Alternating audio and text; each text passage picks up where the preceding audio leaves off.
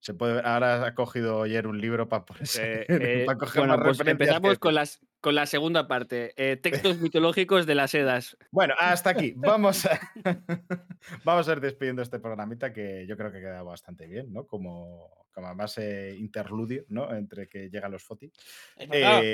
a los FOTI. La semana que viene. Domingo 15. Esta semana, de hecho. Domingo 15 de enero. Los FOTI. La carta del año. No os lo podéis perder.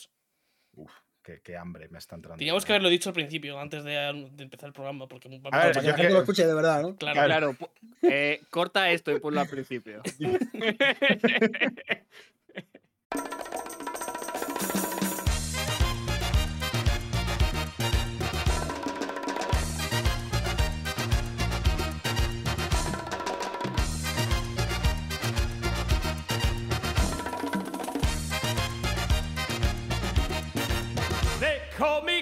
I'm the king of the rumba beat.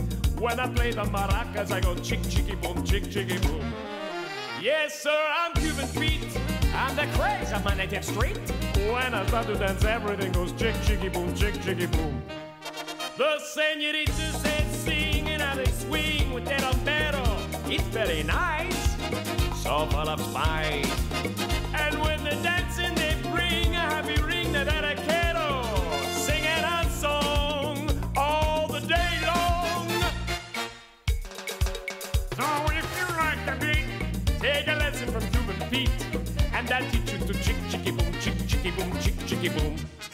Hola, bienvenidas a todas, todos y todes a Mixto con Juego, vuestro podcast de videojuegos.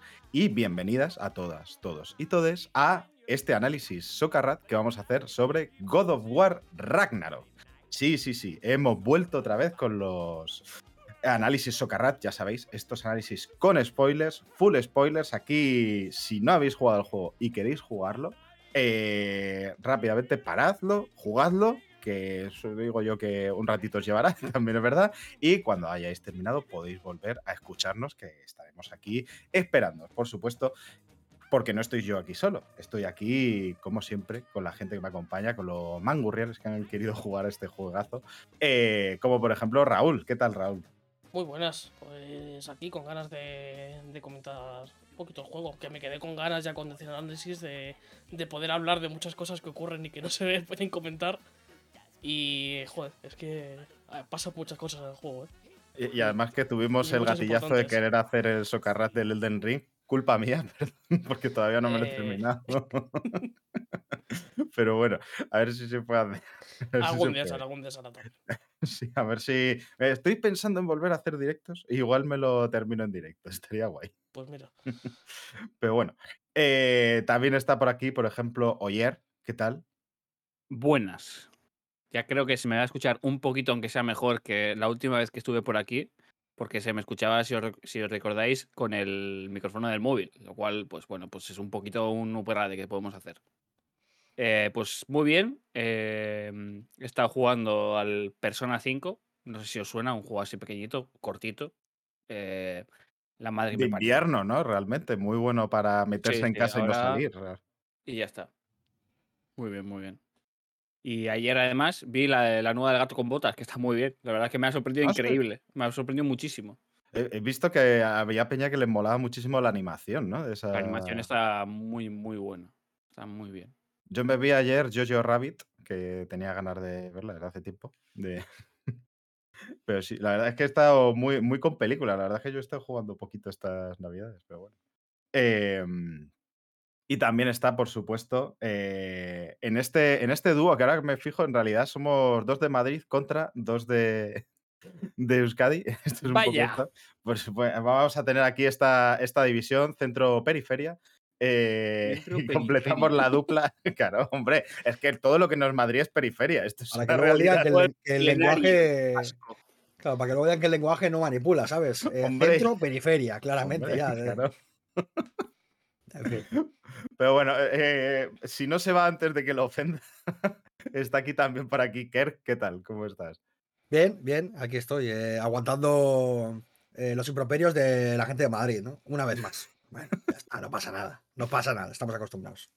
Hay que decir que antes de empezar a grabar oficialmente estábamos haciendo un análisis de la ciudad de Madrid y aquí casi se desmonta el podcast. ¿no? Eh, no, no ha salido bien parada.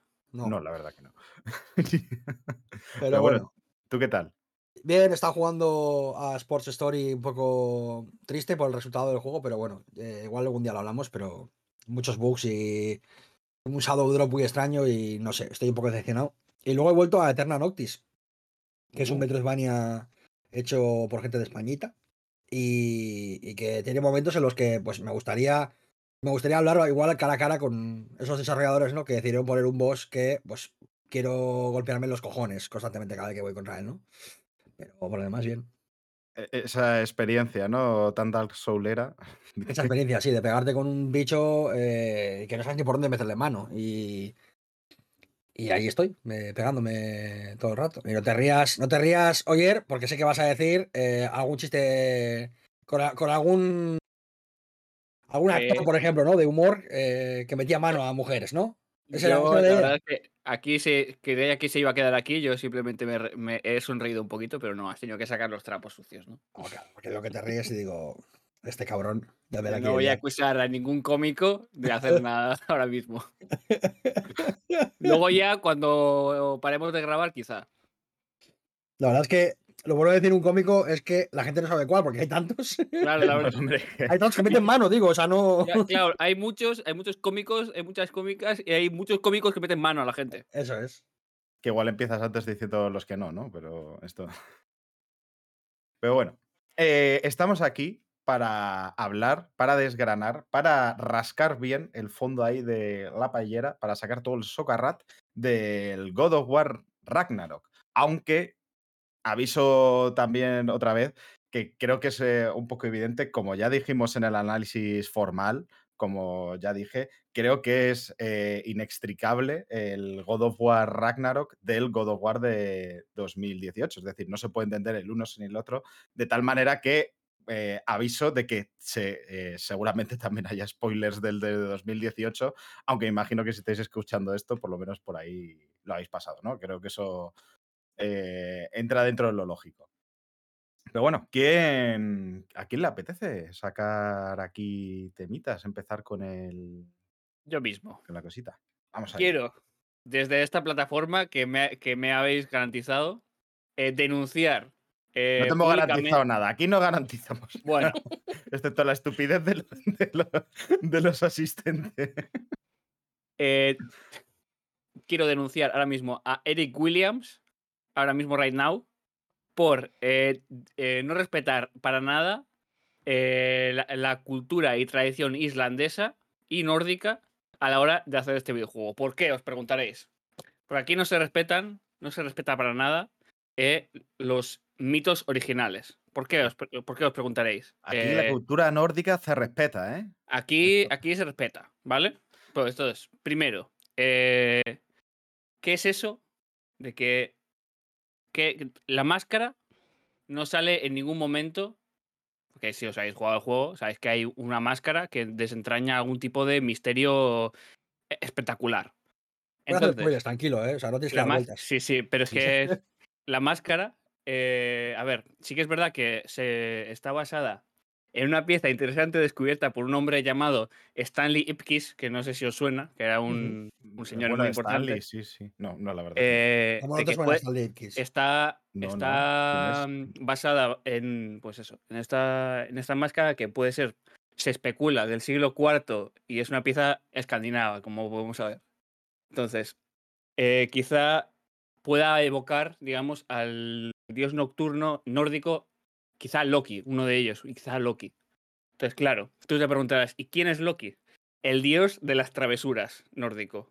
La leyenda dice que causó tantos disturbios que Odín lo desterró para siempre del Valhalla, ¿vale? Entonces, claro, puede ser que lo desenterras, de- desterrase a esta máscara en la vida real, ¿no? Entonces, si os estáis preguntando qué cojones me estás comentando ayer, y esto es un extracto sacado de la película La Máscara.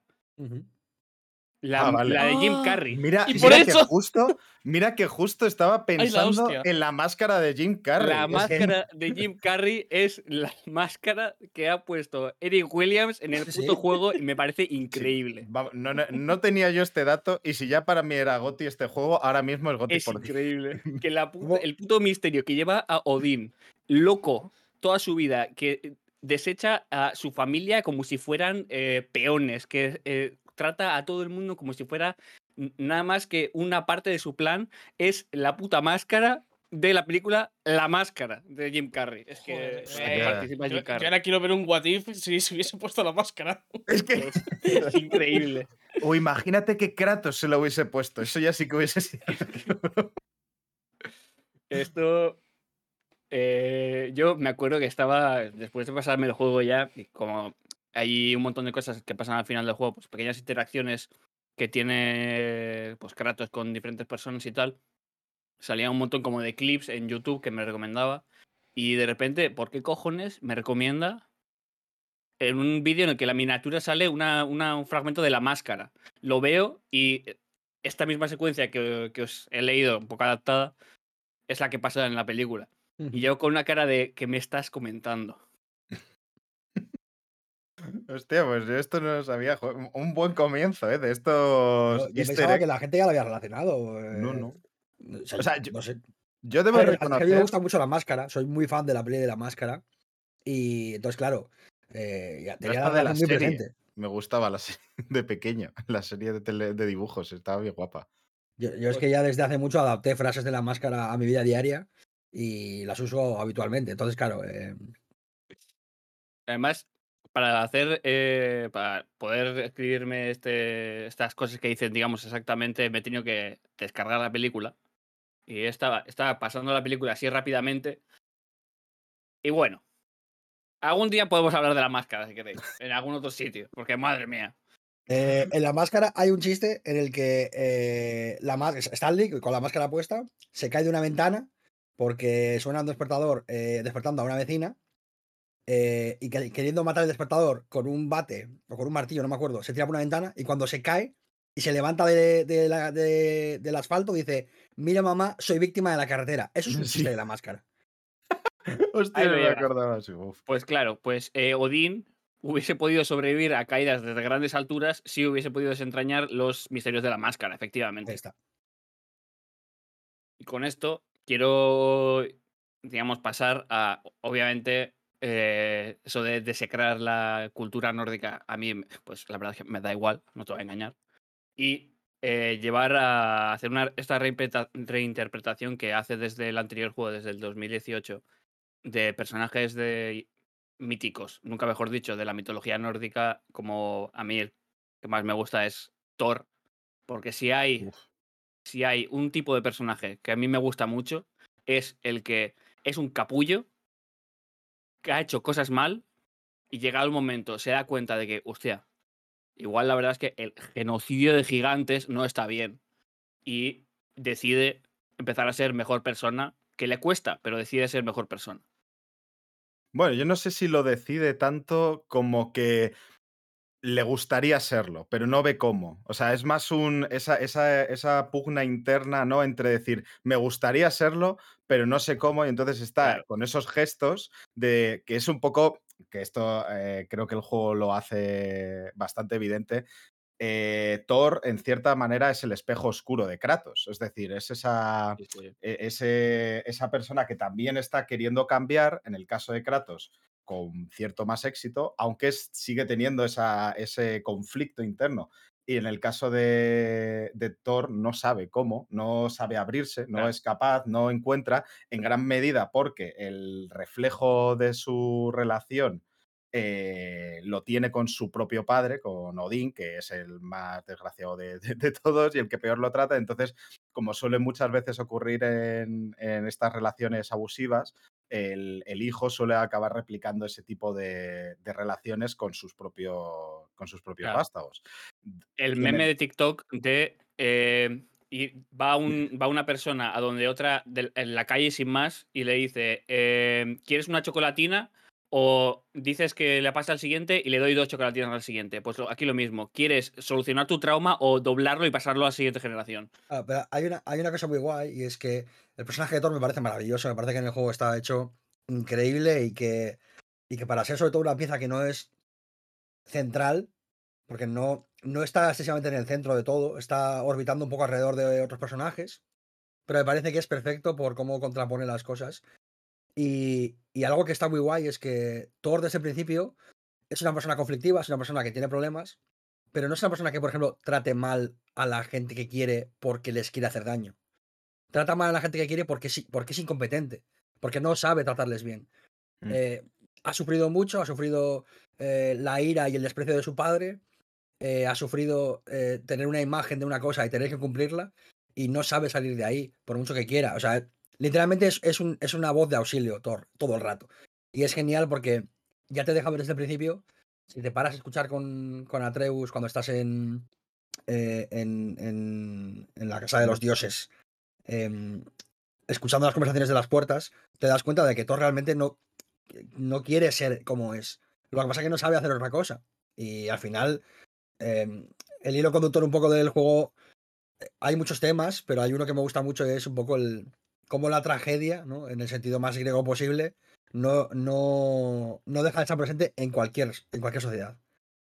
Y es algo que la tragedia y el destino son inherentes al ser humano.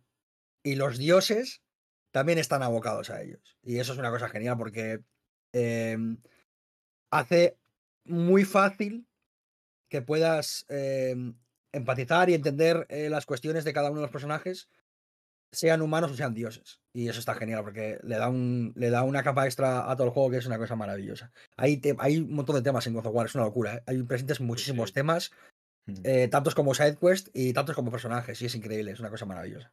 Sí, a mí es que me gusta, por un lado, eh, dos cositas que quería comentar. Eh, me gusta muchísimo cómo hace el juego a la hora de presentar los dioses, porque en realidad, en cierta manera, haciendo cierto salto, s- no son más que seres humanos con superpoderes. Son prácticamente, o sea, es mm, un poco. Si quieres hacer esta lectura, que a mí me gusta hacer realmente, de- del género de los superhéroes, el género de superhéroes para mí no es más que una reinvención eh, de estas mitologías, en los cuales son seres muy, muy humanos que de pronto obtienen una serie de poderes que les sobrepasan de una manera eh, brutal. Y eso lo demuestra mucho en las, en las batallas, por ejemplo, que tiene Kratos tanto en el primero con, eh, con Baldur y en el segundo con Thor. Tú ves cómo cambia el escenario por esas batallas. Y de hecho, eso es una de las maneras que tenían las mitologías de explicar los cambios dentro de la geología. Era decir, no, es que esto no sé quién había luchado con no sé cuántos, entonces han dejado este pedazo de hoyo un, un cañón. Y dicen, esto es porque se han peleado. Y el juego te lo muestran. Te lo muestran de una manera como, e- como dentro de las mitologías lo, lo verían, como se, me, me imagino yo que se imaginan esta gente o como se suele interpretar.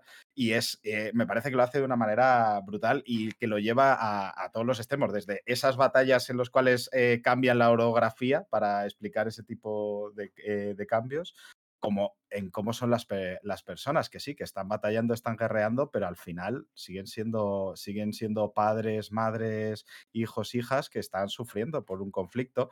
Y esto me lleva a enlazar con la segunda parte. Y es que a mí, eh, para mí, creo que God of War, la, esta, esta dupla de juegos, eh, en general trata, como dice Kirk, muchos, muchos temas, pero creo que hay uno que es como bastante ce- central en general, que, o uno de los más centrales, que a mí es el que más me ha llamado la atención, y es que para mí es la historia de lo que hablas es una historia de amor. De amor en muchos sentidos, de amor de, evidentemente, un padre a su hijo, pero también de los hijos a los padres, eh, un amor entre más romántico, si quieres verlo. El amor está presente todo el rato en God of War y precisamente se contrapone mucho con la, con la idea de la guerra, ¿no? Que eso también, que igual que aquí me puede, me puede corregir, pero creo que también es un concepto bastante griego dentro del este, el cómo se intermezclan esos dos, Yo tengo una hot take de ese tema. eh, y luego también el, el qué pasa cuando no consigues el amor, por ejemplo. eh, o sea, cuando no eres capaz de tener amor, que es un poco lo que le pasa por, eh, al personaje de Odín, según, según yo lo he visto, que no es capaz de, o sea, eh, ve las relaciones de una manera que no denotan amor, sino que siempre denotan interés. Entonces, creo que es un. Todos los personajes de, de God of War, en mayor o menor medida, eh, demuestran o, eh, cierto, eh, ciertos aspectos, ciertas facetas que puede tener ese amor, ya sea hacia dónde lo dirigen, cómo lo interpretan, cómo lo toman, la pérdida de un ser querido, por ejemplo, evidentemente también eh, lo tienes desde en el primero, como Atreus y, y Kratos lloran la pérdida de la madre de Atreus, que ahora no me acuerdo del nombre, Frey, ¿no? O- La Fey. ¿Eh? Sí, ¿no? La Fey. La Frey. Frey es. No, es verdad, Frey es el, O pues precisamente cómo pierde a su hijo. O sea, y creo que por ahí lo hace estupendamente porque además el mensaje que en el segundo, en Ragnarok, hay una cosa muy curiosa y es que eh, Kratos al principio del juego eh, a Atreus le dice lo que debes de hacer para tener todos estos sentimientos, para poder gestionarlo, es cerrar tu corazón.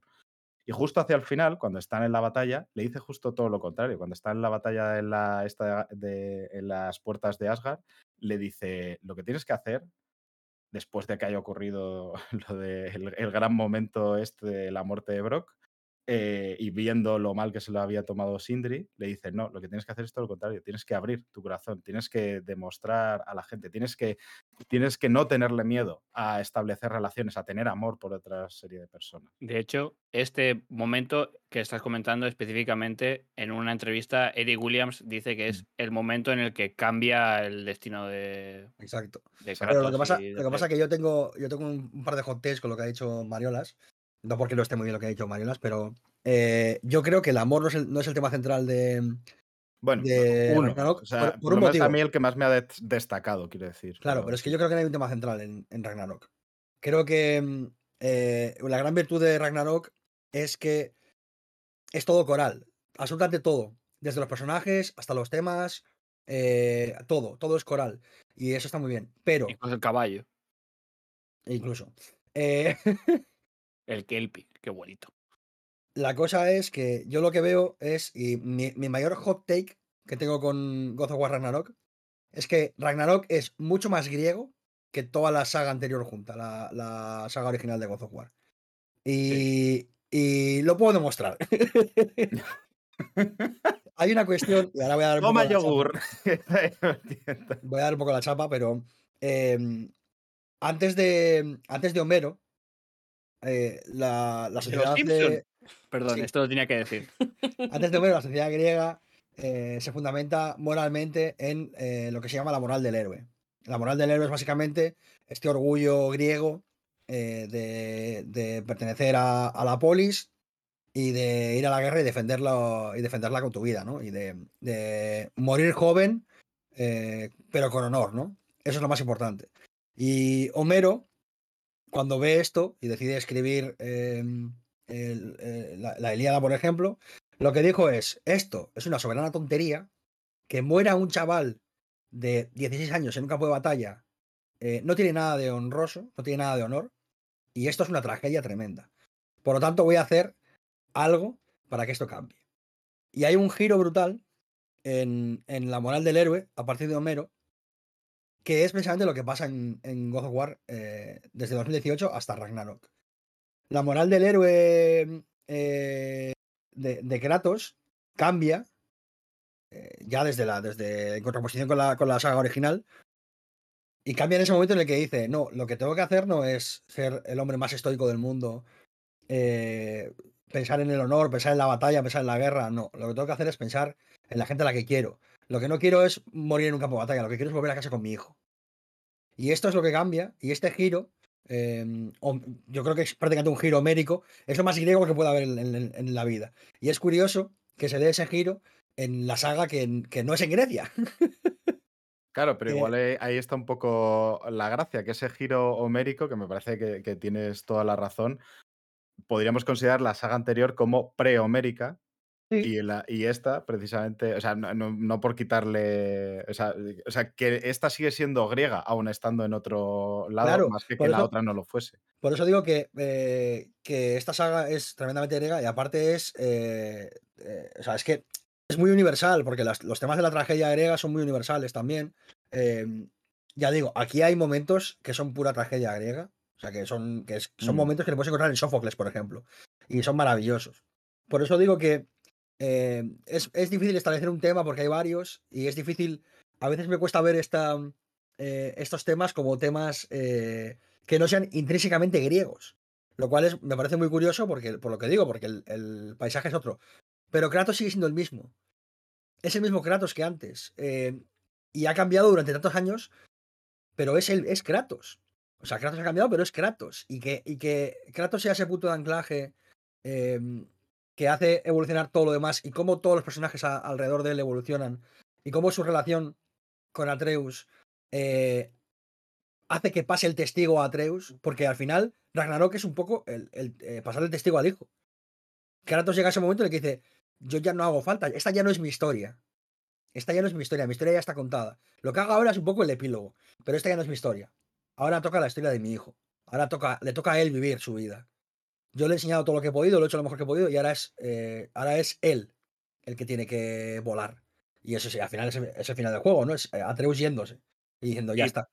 Pero yo creo que ahí, en lugar de, digamos, pasarle el testigo, sino que es, digamos, eh, dejarle volar, Sí, que Atreus a- efectivamente tenga, bueno, Loki, que tenga su vida, digamos, pero la, la vida de Kratos no acaba. No, claro. Porque lo más, lo más importante al final de el final de God of War para Kratos es que su vida continúa y que tiene que reconstruir Midgard. Sí, pero, pero al final la figura de Kratos eh, en, en los dos últimos God of War también es la figura de un padre. Y esa parte sí que no termina porque uno nunca deja de ser padre de su hijo, eh, pero, pero sí que tiene un impasse gordo porque, porque Atreus ahora ah, está, está solo. Está solo en el sentido eh, sí. numérico, no en el sentido espiritual, pero está solo, se va él solo. Y al final eso eh, es un poco el, el- el gran cambio de, de Kratos y todo, todo- o sea, el- la combinación del cambio de Kratos es eso, es al final admitir que su hijo ha crecido, admitir que su hijo no le necesita en el sentido más estricto de la palabra y que su hijo ahora tiene que irse. Sí, sí. Y joder, es que es increíble. Y esto es un tema de los varios que hay. Porque luego ahí está el, el amor, como decía Mariolas, está el perdón, está la venganza, como Sí, siempre ha estado presente en toda la saga, porque la venganza es una cosa eh, genial. Lo que pasa es que la venganza aquí está desde dos puntos de vista, que está la, la vista de, de Odín y la de Kratos, que ya ha pasado por muchas cosas. También está la de Thor y la de Atreus y la de Freya. o sea, y al final eh, lo que me gusta es que es coral y que convergen todos en ciertos puntos. eh, o sea, al final es como una especie como de fractal. Em, todo gira alrededor de un centro y se va tocando en diferentes partes. Porque cada, cada personaje choca y, y se cruza con diferentes líneas. Y es eh, por eso es tan genial, por eso me parece narrativamente tan genial eh, eh, Ragnarok, sobre todo especialmente.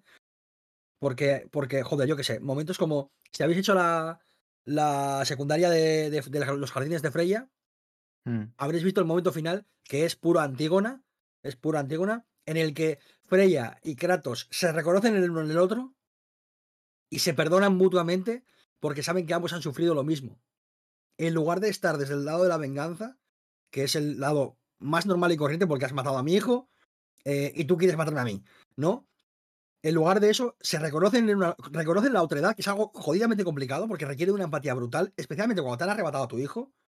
Reconocen la otredad y dicen, entiendo lo que sufres, sufro lo mismo, no sirve de nada que nos estemos peleando. Tenemos que reconocernos en este dolor, aceptarnos y querernos. Y ese momento, que es una puta secundaria, que no tienes ni por qué hacerlo, es un momento tan bello y tan sobrecogedor y tan profundamente trágico griego que me, me, vuela la puta cabeza.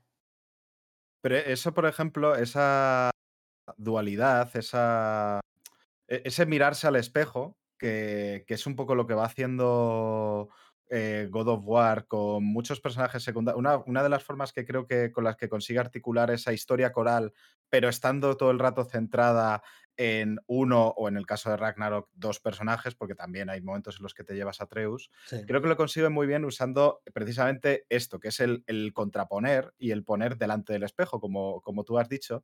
Y ese, y ese espejo, eh, por ejemplo, ya lo veías en, en el de 2018, ese- esa, esa forma de ser similares, esa forma de ser iguales, esa, esa razón por la cual en desde un principio Freya y Kratos se llevaban bien es porque se vieron reflejados. ¿Por qué? Porque lo que vio Freya es a un padre preocupado por su hijo, lo mismo que ella estaba preocupada por su, por su propio hijo.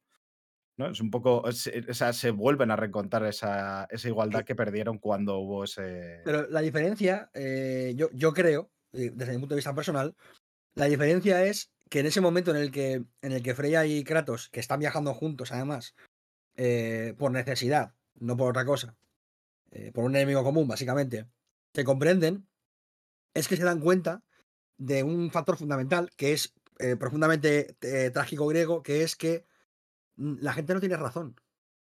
Cuando tú lees una tragedia griega, muchas veces no hay un bando que tenga razón. Hay dos bandos que tienen sus motivos, pero no puedes darle la razón a uno ni al otro.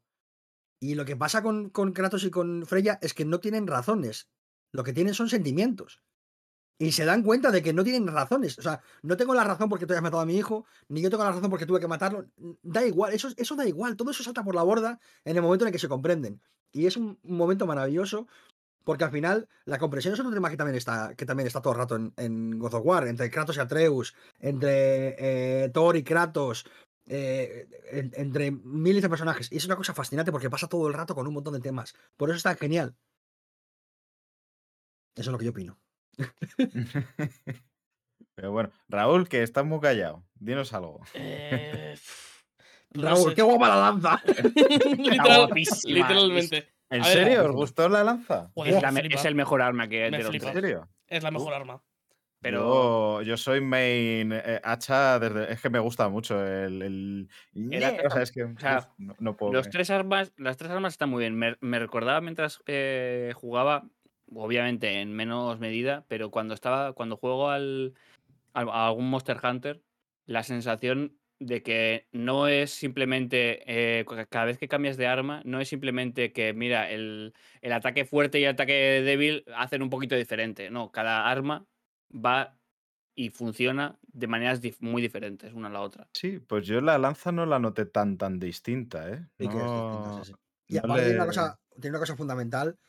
Yo soy un flipado de estas mierdas y yo sé que habrá gente que dirá, pues me suda los cojones, pero el hecho de que el momento en el que eh, te forjas una puta lanza eh, con, un, con prácticamente eh, pura mitología, Ah, vas, a puro, vas a puro lore, y además, el momento en el que la coge Kratos y dice, ah, esto como que me suena, como que esto lo usábamos Claro. de donde yo vengo, y ese primer momento en el que directamente y frontalmente Kratos no rechaza su pasado para decir, con esto puedo hacer cosas buenas, es como, me cago en mi puta vida, ¿por qué es tan bueno este juego? Es increíble. Y el sonido de cuando explotas las lanzas. Ya está. Ah, bueno, sí, eso está muy guay. Ya está.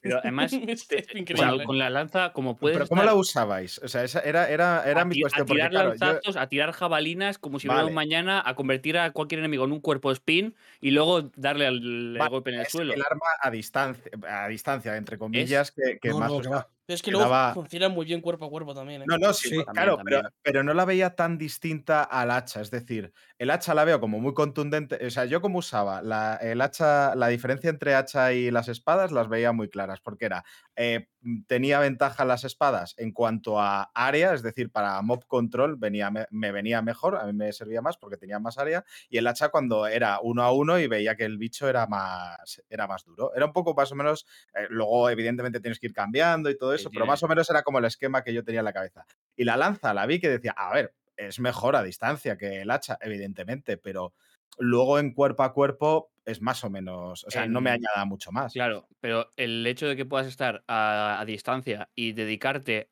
eh, a quitear, que se dice, a tirar lanzazos como jabalinas y estar esquivando todo el rato, te da esa posibilidad que no es.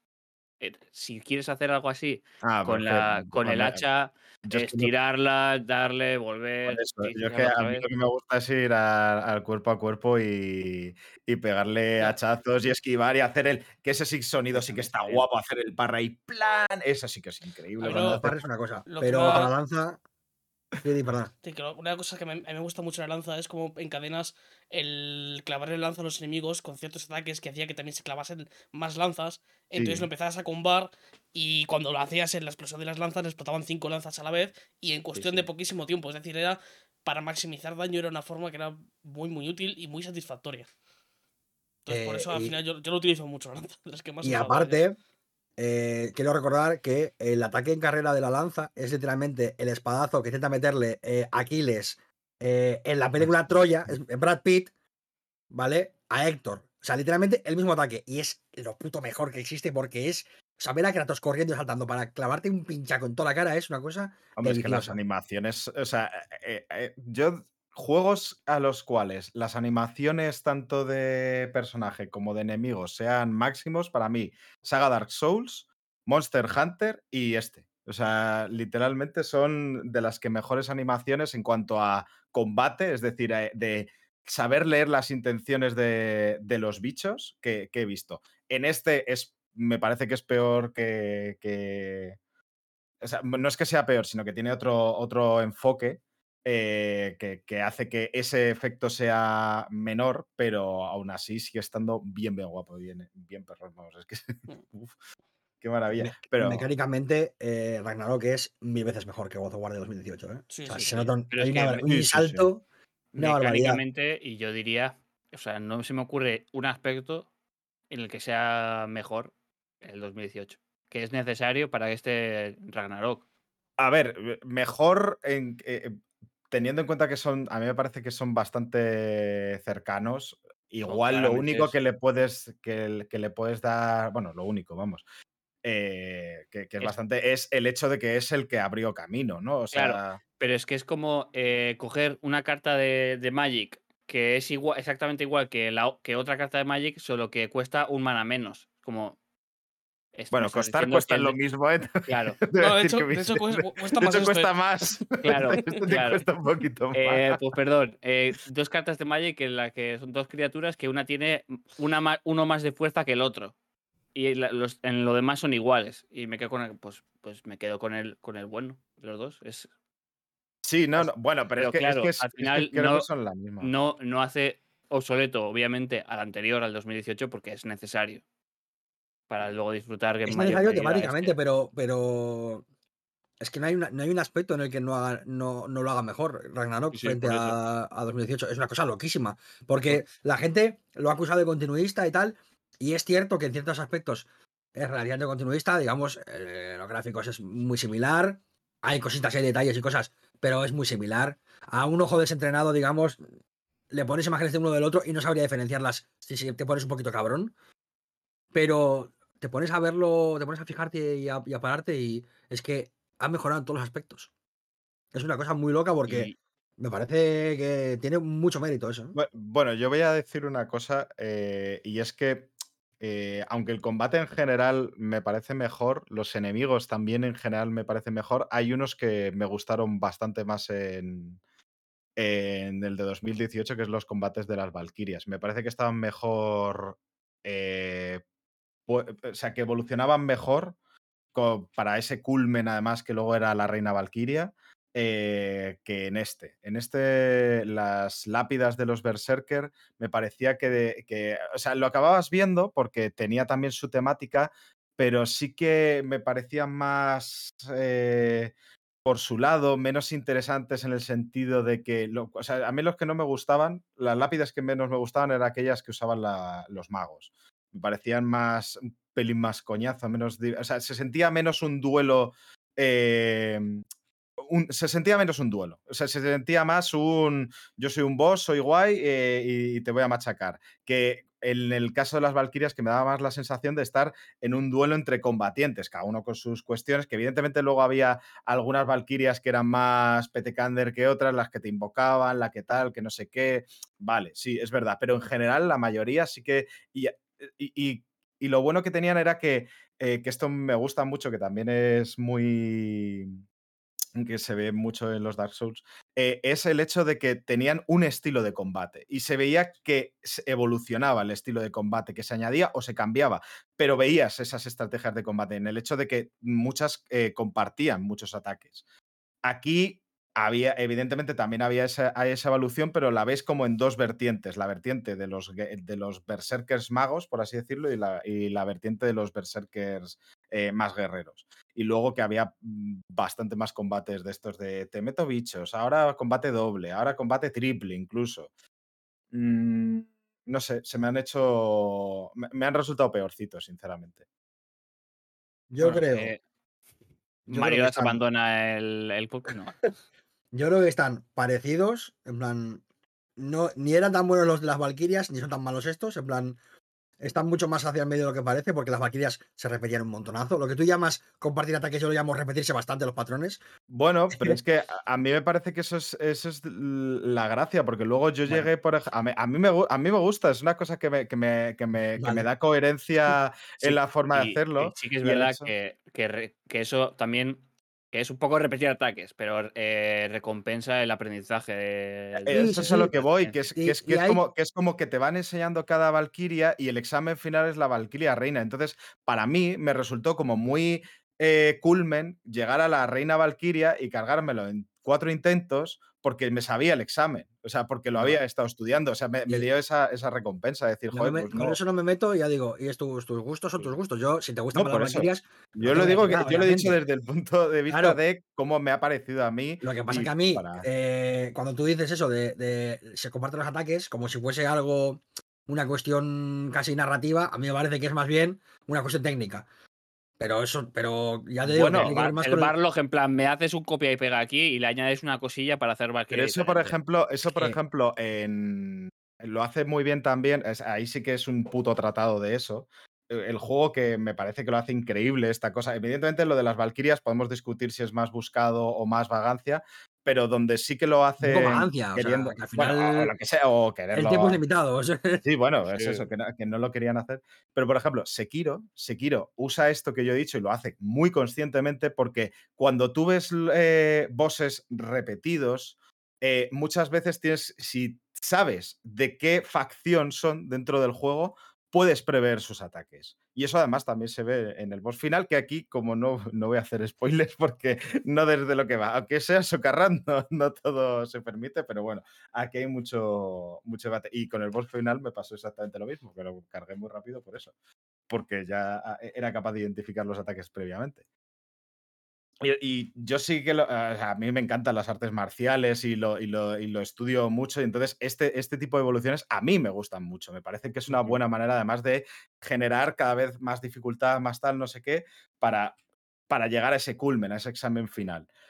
A mí me gusta. Evidentemente, habrá quien le parezca que es repetitivo. Pues sí, pe- perfectamente válido. Me parece. me Claro, parece a, mí lo, a mí lo que pasa es que yo creo que hay menos intención de la que tú ves eh, en, en esa cuestión. Eh, que luego, si te gusta, de puta madre, porque significa que ese, ese contenido te va a gustar. Pero yo creo que hay menos intención, al menos en las Valquirias, de lo que tú dices. Yo Muchas creo que sí, también- si no, no lo hubiesen hecho otra vez. Y creo que, y- y quiero decirte, con toda la. eh, Con todo el despliegue de, de lecciones, de, de movimientos y demás que hay en el resto del juego, ¿por qué justo en este se deciden hacerlo repetitivo? Es como extraño, ¿no? O sea, yo sí que creo que es buscado, que puede ser un de un juego error. que te pone 100 cuervos de Odín, ¿eh? También es- claro, pero la- Pero también es verdad que, que cuando tienes En este menos, en este bastante En este, menos. en este tiene, un eh, sentido de una recompensa, sí, pero 48. Uf, mucho mejor. Los, el- eh, eso sí que es eh, un, un improvement. O sea, qué gustazo buscar los cuervos en este, en el Ragnarok, Con comparado la con lanza, por el supuesto. 18 que sudé, que- pero de mil. Otra vez, la superioridad de la lanza. Bueno, pero hasta que encuentra la lanza, yo Claro. ya me había ro- roto, casi todos los cuervos. o sea, Eh, también es verdad que en muchas ocasiones, en- cuando tienes algo, una limitación, como puede ser, por ejemplo, eh, tiempo de, de hacer animaciones y demás de nuevos ataques, también se puede, o sea, te nace un poco también eh, utilizar esta limitación como otra vía de escape para decir, sí. vamos a ir por, otro- por este otro lado que es- casa muy bien con nuestras limitaciones, pero podemos sacarle provecho. Lo que pasa es que yo, o sea, a mí yo tengo la sensación, porque en este, en, en God of War de de 2018 y en el, y en el Ragnarok, se nota mucho la mano del autor en ese sentido, digamos. Eh, bueno, muerto el autor y todo eso, pero eh, Bueno. se nota mucho hacia dónde quieren ir, se nota mucho en qué partes quieren pisar más fuerte y tal. Y teniendo en cuenta cómo es el combate del, del 2018, a mí me parece que de. Que está, que, o sea, que está bien, que es una visión eh, plausible y que, que podría ser, ¿eh? a lo mejor estoy equivocado yo. Pero no me da la sensación como de que ese fuese la intención eh, más directa. Y ya digo, que no, que no es decir que son unos vagos, ni que lo han hecho mal, ni nada de eso. No. Es, que, es que la vida del desarrollo de videojuegos es así, y a veces pasan estas cosas y hay que coger la, de- de, de 12 valquirias que vamos a poner, al final son 4 y las repartimos en 12. Y no pasa nada, y es normal. O sea, que decir que, que no es una crítica en plan, vaya mierda, simplemente De que. todas maneras, Kirk puede ser una cosa mixta, quiero decirte. O sea, igual Sí, tenían la idea que tuvieron en mi caso, lo que ocurre es que por cuestiones de desarrollo o por decisiones de decir, oye, igual deberían, en vez de haber hecho las 12, deberían de haber hecho 7. ¿Sabes? Pe- Pero que quiero decirte que no es, ni, no es ni blanco ni negro. No, yo no, creo, sí. pero, pero yo sí que veo esa, esa intención de, de construir y de esto, un, un estilo de lucha, por así decirlo. Pero bueno. eh, que igual no, igual luego llegan y dicen, no, la verdad es que estoy Lo que sí te todo". concedo es que hay- el control C, control V muy rápido.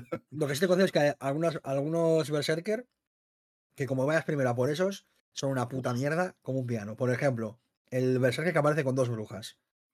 Eh, es terrible. Es un combate de mierda. Da igual a cuando vayas. Es una- un, combate, un combate de mierda, pero es que encima me ha pasado que gente con la que he hablado del juego fue de los primeros Berserker a, a por los que fue. Y es como, vaya mierda de combates, no voy a hacer ninguno. Y es como, joder, te pides a un combate bastante guay Sí, por culpa de este que es literalmente una mierda de combate. que no vuelva. Que, que bueno, igual por matizarlo. A mí me gustaron más de- los de las Valquirias. Eso no significa que no haya disfrutado bastantes No, de claro. estos. Sí, o sea, sí, sí, por me los he disfrutado, me los he gozado, me los he comido con papitas. Pero. Bueno, o sea, que al final una Valkyria tienes. Sí, exactamente. Y eso fue, ese momento me encantó muchísimo porque fue como la de ¡guau! Que no me acordaba. Fue, eh, eh, un momento jodido porque además estás recordando cosas. Eso, ese combate es un pelín tramposo, pero mola porque es tramposo. Porque dices, vas a recordar lo anterior, que en realidad, que en realidad no te acuerdas de una puta mierda, con lo cual tienes que volverlo a aprender. em, pero luego te mete ataques nuevos que dices, hostias, esto. y Entonces es, es un recordar, pero no es lo mismo a cambio. Uf, está bastante guay. Me gustó mucho ese combate. Eh, pues yo no hice ni una Valkyria en su momento, ni he hecho un Berserker en este. Porque me dan toda la chapa. Totalmente, totalmente eh, lícito y, Sí. y ¿sabéis lo que no es lícito? Y esto es un poco hot take.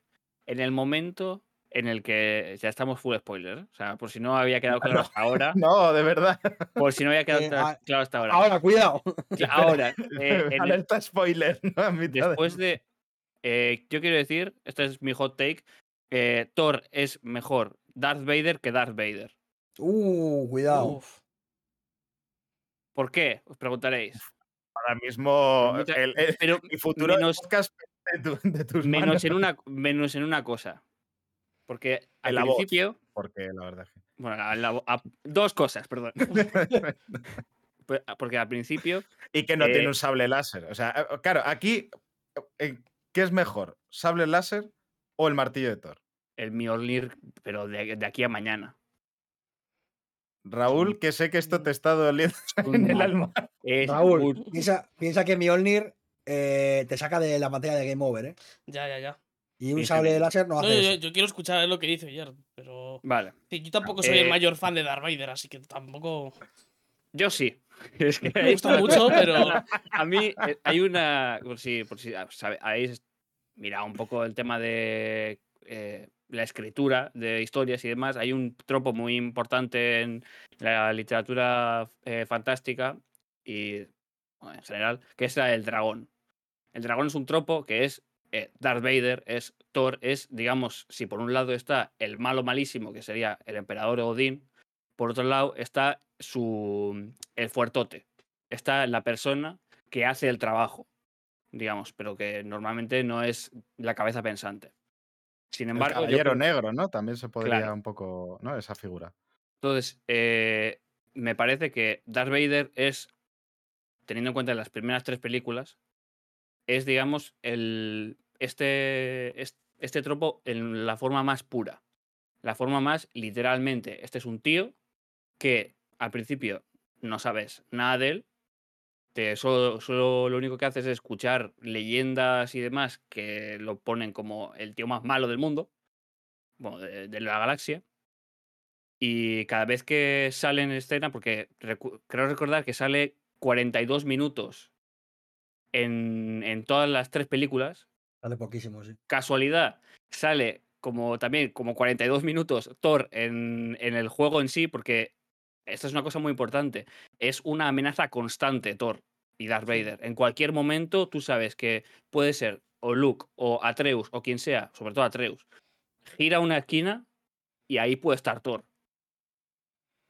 Y lo, lo que pasa es que si bien a Darth Vader es, digamos, una... es la esencia, digamos, del dragón, Thor lo que hace es llevarlo a los, digamos, a la corriente más moderna de la literatura de fantasía, que es pues más eh, gris en lugar de blanco y negro. Porque llega un momento, Darth Vader dice, ¡jaja! No. Y traiciona al emperador. Sin embargo, el motivo por el que, eh, el único motivo que creo yo que sí que eh, ese momento es mejor para Darth Vader que para Thor, es que todo el trabajo que has hecho, sobre todo en un videojuego, porque lo has hecho tú este trabajo, eh, durante todo el juego, para, digamos, convertir a Thor en una persona eh, que él quiere ser, una persona decente, salir de la, de la manipulación de, su padre, en este caso, y en el caso de Darth Vader, del emperador, eh, no sirve para nada. ¿Por qué? Porque a diferencia de con Darth Vader, el momento en el que Darth Vader decide efectivamente lo que él quiere es a su hijo y va a traicionar al emperador, agarra al emperador así y le hago por culo y lo tira al vacío, eh, digamos, y lo mata. Vamos a decir que lo mata, porque, es, porque lo mata. Sí, porque el motivo no para hay- vivirle es, de alguna manera, el emperador ha vuelto. El emperador ha vuelto. El Palpatine ha vuelto, ¿vale? Pero eso no ha ocurrido en ningún momento. Que se, le- se le había hecho tarde. Palpatine ha vuelto. Y ya por fin ha vuelto. Estaba de fiesta el colega. Sí, Mamá, Dios, Somehow, the Emperor is back. Es que es increíble. es increíble. la, Sí, sí. la- Uf, la no- no hable- diferencia, la diferencia y esto tiene dos vertientes según eh, me pueda meter yo en la cabeza de Ellie Williams y saber lo que quieren hacer con esto, pero no puedo hacerlo.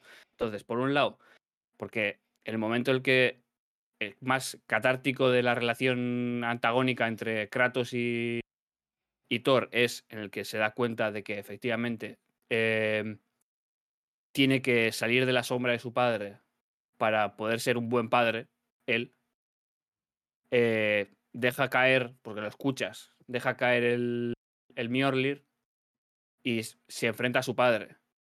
¿Qué pasa? Que, que no, que no importa, porque su padre le hace así, mira hacia atrás, ve la situación y le empala. Y ya está. Y luego pues viene la hija, le dice adiós.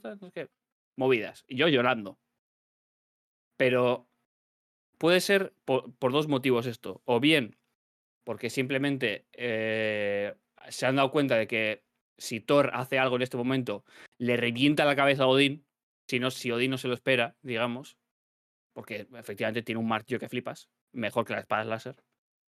O bien, que esto es la, lo más trágico y lo que más sentido tendría para mí, es la idea de que tú te sientas eh, mal, mal, tú, sientas que efectivamente Thor podía haber hecho algo. Thor, igual que Kratos, que luego pues ya se va a reconstruir eh, Midgard y todo esto, eh, Thor podía haber hecho algo y esa posibilidad se le ha sido arrebatada por la propia persona que le ha manipulado todo este tiempo. Digamos que es como cuando te duele, cuando un personaje muere en una historia más o menos cerca del final, es porque, hostia, el arco de personaje de, de- de este personaje no había concluido, no había llegado a su momento culmen, no había, usando muy mal el monomito, pero no había vuelto a casa como, hey, imagínate que matan a, a Bilbo antes de volver. Ese momento Claro, esto- es- eso. es- lo- lo- y lo además- visto- lo estás, lo estás viendo, en plan, o sea, es como en este momento, en el momento en el que Thor deja el martillo, tú en realidad estás pensando, pégale. Todo- o sea, todo este tiempo hemos estado construyendo para esto, pégale. Y no. Simplemente Odín lo empala. Y, y, pues bueno, pues eh, yo lloro muchísimo. Y me parece. Y no quiero que esto se interprete como que eh, no me ha gustado el personaje de Thor, el personaje de Thor y la relación con Sif, su mujer, su hija, y cómo le ha manipulado Odín para que, para que deje a tanto a Modi como a el otro que no me acuerdo cómo se llama, Magni, Magni. como para que los dejen como, en plan, se han muerto y no pasa nada.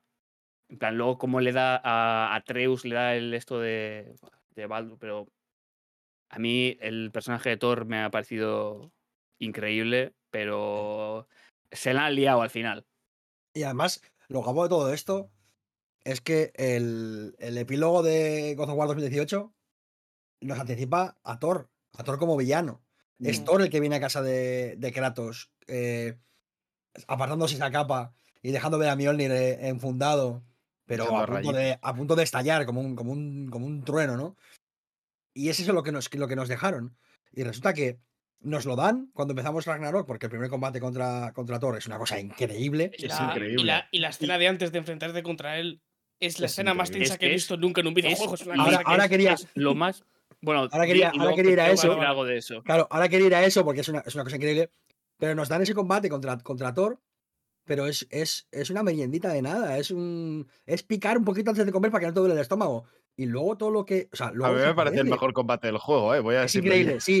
Pero me refiero a que eh, eh, narrativamente eh, eh, nos dan ahí un momento de Thor en el que tú piensas que va a ser el gran villano y Thor en realidad es una víctima más. Y lo, y lo Sí. ves y se construye todo eso a través del juego y a través de la relación con, con, con Kratos, con Odín y tal. Y llegamos al culmen, que es lo que ha estado relatando ayer, ¿no? Ese momento en el que, en el que Thor muere irremediablemente sin haber completado su arco, sin haber completado su redención del todo y siendo una víctima más en una lista interminable de víctimas que es literalmente toda la existencia a manos de Odín. Eh, Es que eso, ahí eh, lo quería. Hay una cuestión con respecto a narrativa ahí, y es eh, los tipos de finales, que en teoría solamente hay cuatro tipos de finales con respecto a eh, un personaje. Y esto depende de una cosa que tiene todo. dos cuestiones que definen normalmente los personajes, que son dos. Que es eh, lo que necesitan, los, sus needs, ¿no? sus necesidades, y, eh, y lo que quieren. Es decir, lo que quieren es algo que es conocido para el personaje en general, es algo que va buscando, es algo que, que tiene eh, que, que una misión, por así decirlo. ¿no? Normalmente esto se suele eh, referenciar a historias y luego a, sus, a los protagonistas. Y luego lo que necesita es esa cuestión, o sea, normalmente lo que quiere, perdón, o sea, lo que quiere es algo que lleva la historia, ¿no? Lleva la narrativa de- dentro de la historia, si es el personaje principal, o en el caso de un arco de personaje, su arco de personaje. Eh, pero el- las necesidades son esas cuestiones eh, emocionales, son esas cuestiones eh, más, más mentales que el, el personaje no tiene por qué saber, no tiene por qué ser consciente de ellas, pero la audiencia sí que lo sabe. En este caso, eh, en el caso de Thor, es un poco, es un poco esto. Entonces, los finales eh, posibles son cuatro, que es eh, dulce, final dulce, consigue lo que quiere, consigue lo que necesita eh, semidulce, consigue lo que necesita, pero no lo que quiere. agridulce, que es consigue lo que quiere, pero no lo que necesita. Y eh, amargo, evidentemente, que es no consigo ninguna de las dos cosas. Y por eso es un final tan. es un final muy potente. En este caso es un final amargo. Porque no consigue ninguna de las dos cosas. No consigue lo que quiere, tampoco consigue lo que necesita el este. Ahí, ahí es donde entra la parte más trágica. O sea, es un final típico de, de, de tragedia. Yo, yo creo que es un final amargo para, para Thor y para el espectador, por- para el jugador, porque estás. En ese momento tú estás, tú estás apoyando a Thor con toda tu alma, porque, porque has visto lo que ha sufrido, has sido consciente de su sufrimiento y, y de lo mal que lo ha pasado y solamente quieres que esté bien. Y en el momento en el que se da cuenta de lo que tiene que hacer para cambiar eso, es cuando muere. Pero a la vez también es un momento en el que afecta positivamente a, a su familia. Y Es ven, que- o sea, antes de morir, ven lo que recuerdan de Thor, el Thor que era de verdad, no el Thor que lleva años deprimido, bebiendo como un borracho de mierda, matando a las órdenes de su padre y siendo desposeído de sí mismo. Ven al Thor de verdad, el Thor que dice se acabó. Y, muere ese Thor delante de sus ojos y al menos tienen esa satis- satisfacción de decir, al menos lo hemos visto volver, ¿no? Eh, que está, que para el espectador, para el jugador, es una jodienda porque tú querías verle ganar, querías verle triunfar, querías verle a tu lado y te lo arrebatan, ¿no? Pero bueno, ahí está ese detalle, como que al final también, como el juego va un poco de- del legado que dejas a tus hijos, de lo que significa la familia, de qué significa ser padre y tal, como que siempre hay un temita que salta ahí, como bueno, es, es triste, sí, eh, eh, Thor ha muerto, eh, vaya mierda, pero, Pero su- es que- lo, lo que ha plantado ya está creciendo, ¿no? Pero es que Yo creo que no hubiera tenido tanto, entre muchísimas comillas, problema con esto si Thor, antes de morir, le hubiese pegado un tortazo a Odín, le hubiese quitado algún tipo de protección o movida mágica que tuviera y luego hubiese muerto. Sino es que ese es eh, mi el tema aquí, que no hace nada. Simplemente, o igual es por algún por rollo, eh, no deja de ser mi padre o cosas así. Pero no creo. O sea, eso ha sido, yo creo, un momento de. Pues se podía haber hecho un poquito diferente, hubiese sido un poquito mejor para mí. Para mí está guay. Para mí creo que es un Sí, momento en el sí, que. sí. En el que. Un- el- el- uno de los dioses más poderosos de toda la historia, de todas las mitologías, como es, como es el puto Thor, que es, es una bestia de matar, eh, cae ante sus debilidades porque no deja de sentir. Y como siente, sufre y padece. Y como padece, se puede quedar bloqueado. En definitiva, es humano. Sí. Eh, al final es lo que nos hace humanos es sentir. Si no sintiéramos nada, pues estaríamos muy lejos de, de, por ejemplo, de la moral, ¿no? No, no hay moral si no sientes. Eh, ahí están los psicópatas, ¿no? Que no, no tienen ningún tipo de sentimiento y, o los tienen mermados y no son capaces de diferenciar, ¿no? Pues lo que puede estar bien o mal, eh, infligir daño a otra persona o matarlo o lo que sea. Y ese momento en el que, en el que se ve, se ve que sufre, que, tiene debilidades y que él puede ser físicamente ter- terriblemente fuerte, pero que eso no tiene nada que ver con su entereza ni con su capacidad para resistir ni nada de eso. Y, y que hay más cosas aparte de, de poder dar un martillazo en el suelo y matar a 50.000 personas, ¿no? Y, y eso está. Igual que Odín tiene sus debilidades, que está guay lo matar a 50.000 personas de un martillazo, ¿eh? pero Odín tiene sus debilidades, su Ok. obsesión Ma- eh, matizamos, ¿no? En el juego. en el juego, en el juego. Bueno, en el juego y a lo mejor también en el. Bueno, Bueno. no voy a decir nada. Wall Em, Street. No, eh, Odín tiene sus debilidades, Kratos tiene, Kratos tiene sus debilidades. Son dioses, pero no dejan de tener debilidades y no dejan de perder cosas por, por ellas, ¿no? Sus obsesiones y sus cosas. Y eso está, eso está muy guay porque, claro, al final una... O sea, la mitología está muy guay, en plan, mira qué guay cómo se pegan eh, Thor y Jormungandr, pero está mucho más guay cuando además sienten y hacen cosas. Pero, porque la mitología siempre como que venía a, o como hago yo un poco mi lectura dentro de, de los mitos y demás, yo creo que eh, en gran medida venía a intentar esa necesidad que tiene el ser humano de explicar las cosas que no es capaz de entender eh, y lo hace tanto para eh, esos, mm, esos eventos sobrenaturales, bueno, sobrena- perdón, esos eventos naturales que para ellos eran sobrenaturales, que no entendían por qué se producen los rayos, por qué se produce la lluvia y demás, pues decían, no, son los dioses que se están pegando, es algo tan poderoso que tal, servía para explicar eso, pero también a la vez servía para explicar sus propias emociones. Y por eso los dioses eh, mitológicos tienen esa dualidad, son tan tremendamente humanos y a la vez pueden llegar a ser tan inhumanos en, eh, Claro. en- en ciertos aspectos. Eh, eh, intenta eh, conjugar y explicar esas, do- e- esas realidades a la, a la vez. Por eso Ok. a mí me encanta la mitología. De hecho, los dioses, los dioses en, en- en la Grecia, en la Grecia clásica, los dioses son culpables incluso de los arrebatos de locura. Sí, sí. Eh, si, si os interesa el tema, hay una obra que se llama Los griegos y lo irracional, que ahora no me acuerdo del autor, lo, lo tengo por casa, de hecho, y habla de esto, habla de cómo cuando alguien comete una atrocidad, eh, lo que se le dice es que se le ha metido un daimón, que son enviados por los dioses. Entonces, Sí, o, o las, d- o las, dos, las dos flechas de Cupido, la de enamorarse y la de volverse loco. efectivamente. La flecha negra. Ahora ya son dos, que diría... Eh, sí. Pero hablamos, hablamos ya del momento de, de la mesa. Eh, quiero hacer un, un apunte de esto que estáis comentando, muy corto, que es que los eh, dioses en la mitología, por encima de todo, son personajes. Y son muy cabrones. Sí. O sea, en plan, eh, Thor puede ser eh, Sur, puede ser literalmente el volcán que hay en Islandia, que no, nunca me acuerdo cómo se llama, pero un nombre muy complicado. Sí. Pero por encima de eso es un personaje que hace algo en una obra. Sí, sí. Que querías hablar de Kerk, el... el De- momento de la mesa. Vale, de- vale, vale. Claro, del momento de eh, principio de Malditos Bastardos, ¿quieres hablar? Sí, Básicamente. sí, sí. Tremendo.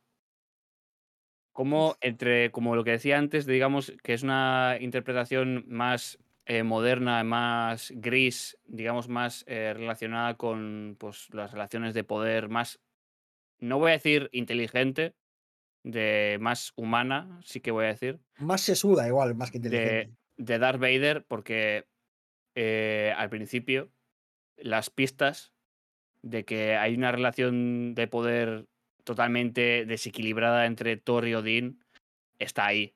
Mientras te, te está diciendo, eh, Mimir te dice, era como, si te dice que la leche es, eh, es, es blanca, te está mintiendo. No, la leche no, la, la nieve. Y que La nieve está a- mal, claramente. que se refiere a, también, que se refiere a, a Odín. Era referencia a Borja Pavón, no lo Es que- supimos ver, ¿eh? sí. En ese, en ese momento te das cuenta de que a quien temes es a Thor, pero de quien desconfías es de Odín. Claro. Y la, y la desconfianza es un sentimiento mucho más fuerte que el temor en este sentido, porque tú puedes temer la fuerza de Thor, pero tú la fuerza de Thor la ves venir. claro. La traición de Odín no la ves venir. Y no la ves venir en el no juego. la ves venir, no la ves Es- Y aunque, eso, aunque una vez la has visto, vuelves No para atrás dejar y te cagas verlo. encima. Es, Sí, es sí. es increíble. Hay, pero, hay- por ejemplo, el momento en el que a mí me, me- cada vez que lo veo otra vez me, me llena el corazoncito, el momento en el que Odín le dice a Thor, después de que éste haya llenado las dos jarras, le, le ofrece Odín a Thor la jarra de hidromiel le dice, toma. Y, y Thor está como, no, no, no quiero. Y Odín le dice, eh, ya no, ere- ya no eres. ¿Cómo era? Algo- le dice algo así como, ya no eres divertido. Y es como, le está claro, porque- empujando a que sea Claro, quien porque quiere luego- que sea. claro, lo vas a ver después, pero es que eh, Thor ha dejado de beber. Algo que le hace tan ser Thor, que es beber y pelear, pues una de las dos la ha dejado de hacer. ¿Por qué? Por su hija y por su mujer, Y pelear solamente lo hace por encargo de Odín. efectivamente. Aunque luego en el momento de pelearse con, con Kratos en, en- y dejar ese rayo de clavado, que es una cosa maravillosa, por cierto, que se vea de un montón de, desde, desde todo Midgard prácticamente. Claro, y luego te encuentras otro por ahí. Claro. Y, no, y además es que te da, te da el cebo precisamente para que cuando llegues a esa zona en el, cual te encuentras el otro rayo, tú ya empieces a lucubrar diciendo, bueno, esto tiene que haber claramente pasado eso, y si has estado un poco pendiente de la historia, que, que no, es, no es difícil porque es la hostia, eh, ya puedes hacer tus cábalas de qué coño ha podido pasar. pero imagínate ese momento como persona, ¿no? Imagínate que tú eres Thor y has dejado de beber y de luchar por tu familia, ¿no? Que es el, el vínculo más fuerte que, puede- que puedes tener. Por tu familia, la que quieres, no por Odín. Em, al que, bueno, al que Thor ama, pero bueno. Claro. Es que Sí, ya me entendéis no, lo que quiero decir. por un lado Sí. tu familia te está diciendo, eh, deja de ser esta persona, en plan, sé como tú, como tú eres, y por otro lado, otra parte de tu familia te está diciendo, eh, sé un genocida. Claro. Entonces, la movida es, imaginaos ese momento en el que tú eres Thor. La- la- y dices- la- las dos familias, ¿no? Tiene- la tiene que te quiere y la que te dice, la Claro. verdad es que estaría bien. Thor tiene- genocidio". Thor tiene dos lobos en su interior. la de querer a sus seres queridos y la de genocidio. Bueno, pues imaginaos que sois Thor en ese momento en el que habéis decidido dejar de luchar y de, y de beber. Y no solamente eh, te empujan a la bebida, sino que además te obligan a luchar. Y cuando luchas, porque cuando lucha eh, Thor con Kratos, no, no. O sea, en el momento de luchar, él lo está disfrutando como nunca. Pero cuando luego ves las consecuencias que tiene la vida de Thor para Thor, yo me imagino, eh, sobre todo cuando vas a, cuando vas a, buscar a, a Thor al, bar y está allí ya eh, en la mierda, en su punto más bajo probablemente, yo me imagino lo que tuvo que pasar en el momento en el que se pega con Kratos y vuelve a sentirse como él es, o como él cree que es, ¿no?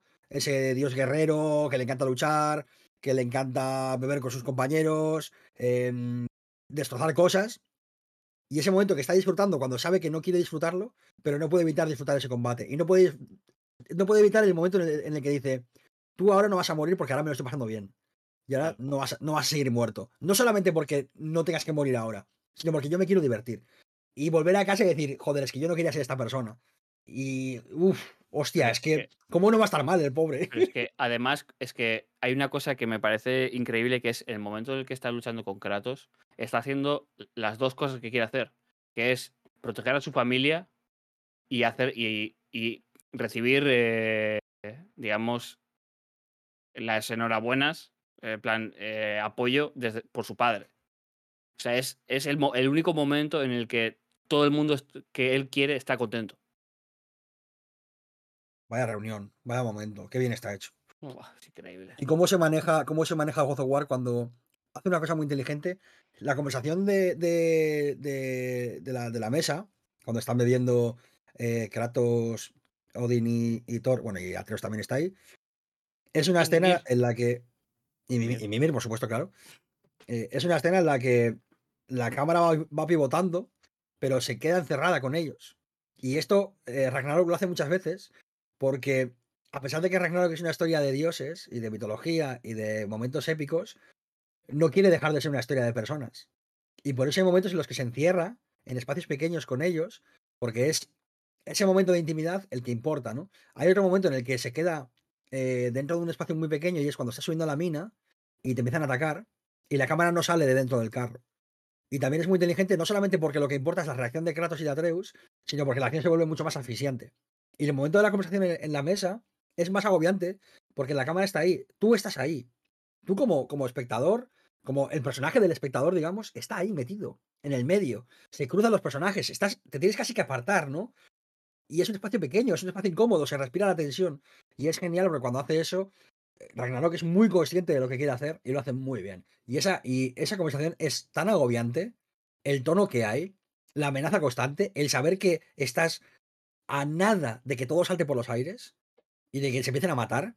Porque Es que es, es polvo, o sea, eh, sabes que hay pólvora en el ambiente y, y- y hay una llama cerca. O sea, es Tal como cual. la de- O cojones, hay dos. Y No, bueno, pero, pero que te quiero decir que, que es como eh, hay, pólvora sí, y tú sí. estás haciendo malabares con, con llamas, ¿sabes? Es como Sí, la de, sí. "Buf, a la que falle un poquito, esto se va. y la seguridad con la que se y la seguridad con la que se muestra Odín, que no, no se, no se oculta, está tan seguro de sí mismo que le da El igual. y personaje de Odín me flipa. O sea, no me lo esperaba para nada, porque también es una. O sea, me gusta porque es una. Hace muy bien este juego también las relecturas de, de los personajes eh, mitológicos. lo- La hace muy bien, pero la sabe hacer de una forma actual, de una forma que.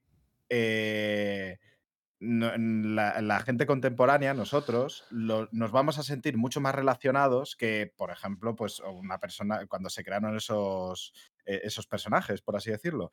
Entonces, e- ese, e- ese, el personaje de Odín ya lo hemos visto en muchas películas, eh, en, en muchas series. Es ese, em, es ese embaucador que quiere, que quiere mandarlo, calculador, pues... em, que, sabe hacerlo manipulador a todas vistas, eh, es ese vende- vendedor casi de, de- de- aceite de serpiente. O sea, es un poco eso, pe- pero que sabe que tiene todas las cartas eh, en su mano. Y no le hace falta ser. eh, te- tener nada que sea. eh, mm, o sea, siendo el, el, el All Father, el, que, el rey de todos los dioses en este caso, sus ropajes son completamente austeros. O sea, es como la de yo no necesito eh, ser el más guay del barrio, no necesito ser el más pip, no necesito ir bordado de oro, no necesito ni siquiera eh, ser... O sea, ir del más guay. No necesito serlo, porque ya sé que lo soy, ya sé que lo tengo, ya sé que tengo todas las cartas en la mano y entonces no, no, no lo necesito. Y lo, y lo transmite muy, muy bien. Lo hace muy. Lo hace, vamos, de, de- de- o sea, Thor está muy bien como arco de personaje, pero como personaje, como actuación per se, a mí Odín me, me vuela la cabeza, me Sí, parece increíble. Es que el No está es tan lejos en realidad del. del- una- cosita nada más. ¿eh? Sí, no, sí, no sí. está tan lejos en realidad del Odín de la mitología, en realidad. A ¿eh? eso es a lo que me Que es refiero. un tipo que se mete al barro, que se mete entre los humanos, que les, les susurra, les Pues, trampea y tal. Se arranca un ojo Sí, y se cuelga. decía Raúl. que eso, que, que lo que me gusta mucho de Odín es que, que es tan tramposo, tan tramposo y te intenta engañar todo el rato que llega, incluso a veces que te, llegas a creer las cosas que dice. Que llega a ese punto de que sabes que te está mintiendo, de que, que cu- cuando, por ejemplo, cuando está Treus en, cuando va a ver a Odín y demás, sabes que obviamente va a acabar mal todo eso, sabes que, que Odín va a intentar engañar a Treus, pero es que hay momentos en los que realmente te crees que, que Odín no quiera quiere lo mejor para Treus. Es decir, lo hace tan bien, intenta enga- Pero engaña porque- bien que te lo llegas a creer en algunos puntos. Porque la pero- cosa es que hace, hace muy bien el, el tipo de engaño, que es el, el- eh, Tú desconfías de Odín por una simple razón, y es porque tú sabes que te va a intentar engañar. Atreus lo sabe, más que tú, lo sabe Atreus, sabe que le va a intentar engañar, sabe que se va a intentar aprovechar eh, de él. Pero lo que hace Odín es que eso no significa que no pueda eh, beneficiarte. Mm. Y sabe que Atreus lo sabe. O sea, sabe que, que Atreus viene por un beneficio propio. Y la cosa es que él le va a dar lo que necesita. Lo que no sabes es cuándo te va a venir el reverso. Eso es lo que lo hace tan amenazante. Que de mientras no significa que no te vaya a dar cosas. Y Atreus quiere cosas de él. Entonces va, va por ese camino. Por eso no sabes si, eh, cuánto te puedes fiar de él, porque algo te tienes que fiar de él. Es- es, eh, algo se tiene que fiar Atreus de él. Porque la posición cómoda de no, es que eh, no me fío, no me fío en absoluto de él, no me voy a creer nada, completamente antagonista. Atreus la tira por la ventana cuando dice, bueno, es que yo necesito eh, salvar a mi padre, o sea, yo no quiero que esto ocurra, con lo cual tengo que, que- tengo que hacer algo y el único algo que se me ocurre es esto. Entonces está en esa cuerda floja de cuánto me fío, cuándo no, cuándo viene, cuándo no. Y entonces, por eso hay momentos en los que te lo crees, porque en realidad sí que te está diciendo cosas que son. Mm. que pueden ser verdaderas. O sea, mientras estés en su misma dirección, mientras estés en su barco, seguramente todo lo que te diga sea verdad. La cosa es que a la que te vayas a desviar, pues seguramente te venga la hostia, cosa que le pasa a Thor, precisamente. O sea, es un poco el final de. Es que llega el punto de que, de que consigue engañar a, a todos menos a Brock. Porque Sí, consigue engañar a todos. Y tú te lo crees también perfectamente. Que ese tir es el tir de verdad, pero el hijo de puta no lo es. Es tan bueno el momento. Uf. A ver, yo debo reconocer que el momento a mí me sorprendió, me pareció brutal, pero luego pensándolo un poco más fríamente, me ha resultado un pelín más tramposo de la cuenta, porque No es nada tramposo. o sea, no, no me llego a explicar realmente cómo puede ser que eh, pudiese estar en dos sitios a la vez. que Hay poco explicación. Y no Eh, están pues dos vez. seguramente, por eso, pero no lo sé cómo la. No, está, no están dos a la vez. Él puede viajar con los cuervos, por lo tanto puede aparecer y desaparecer cuando le dé la gana. Ya lo sé, pero bueno, que Sí, pero es que aparte, el tiro original está en el juego. Lo puedes eso encontrar. sí, ya lo sé, Está lo encarcelado. encontré. Y lo segundo es que hay un montón de pistas de por qué Tyr es Odín. No, no, no, una- pero no me refiero, a- no me refiero a eso. Todo eso, todo eso eh, estoy completamente de acuerdo. Pero la cosa es que mm, me resultaba extraño que, joder, estando en una casa que sí, la casa de Sindri y Brock es grande, pero tampoco lo es tanto. o sea, Ah, pero es que elige entonces- cuatro las escobas por una razón. Claro. Mira, mira, esa, esa me gusta, esa me gusta, esa me Es gusta, sí, sí. que- Y luego tienes, por otro lado, que Odín cuando está en, en allí, en su casa, en su chabola, básicamente, porque hay eh, castillos por ahí, pero él, como decías antes, vive en una chabola con su familia, eh, está súper solicitado. ¿Por qué? Porque no está nunca. Claro. Siempre está por ahí. Luego Mira, tienes... a, a mí me va convenciendo, a mí me va convenciendo. Luego tienes un montón de, de pistas, rollo, que es el único de, de todos los protagonistas que le llama Frigg a Freya.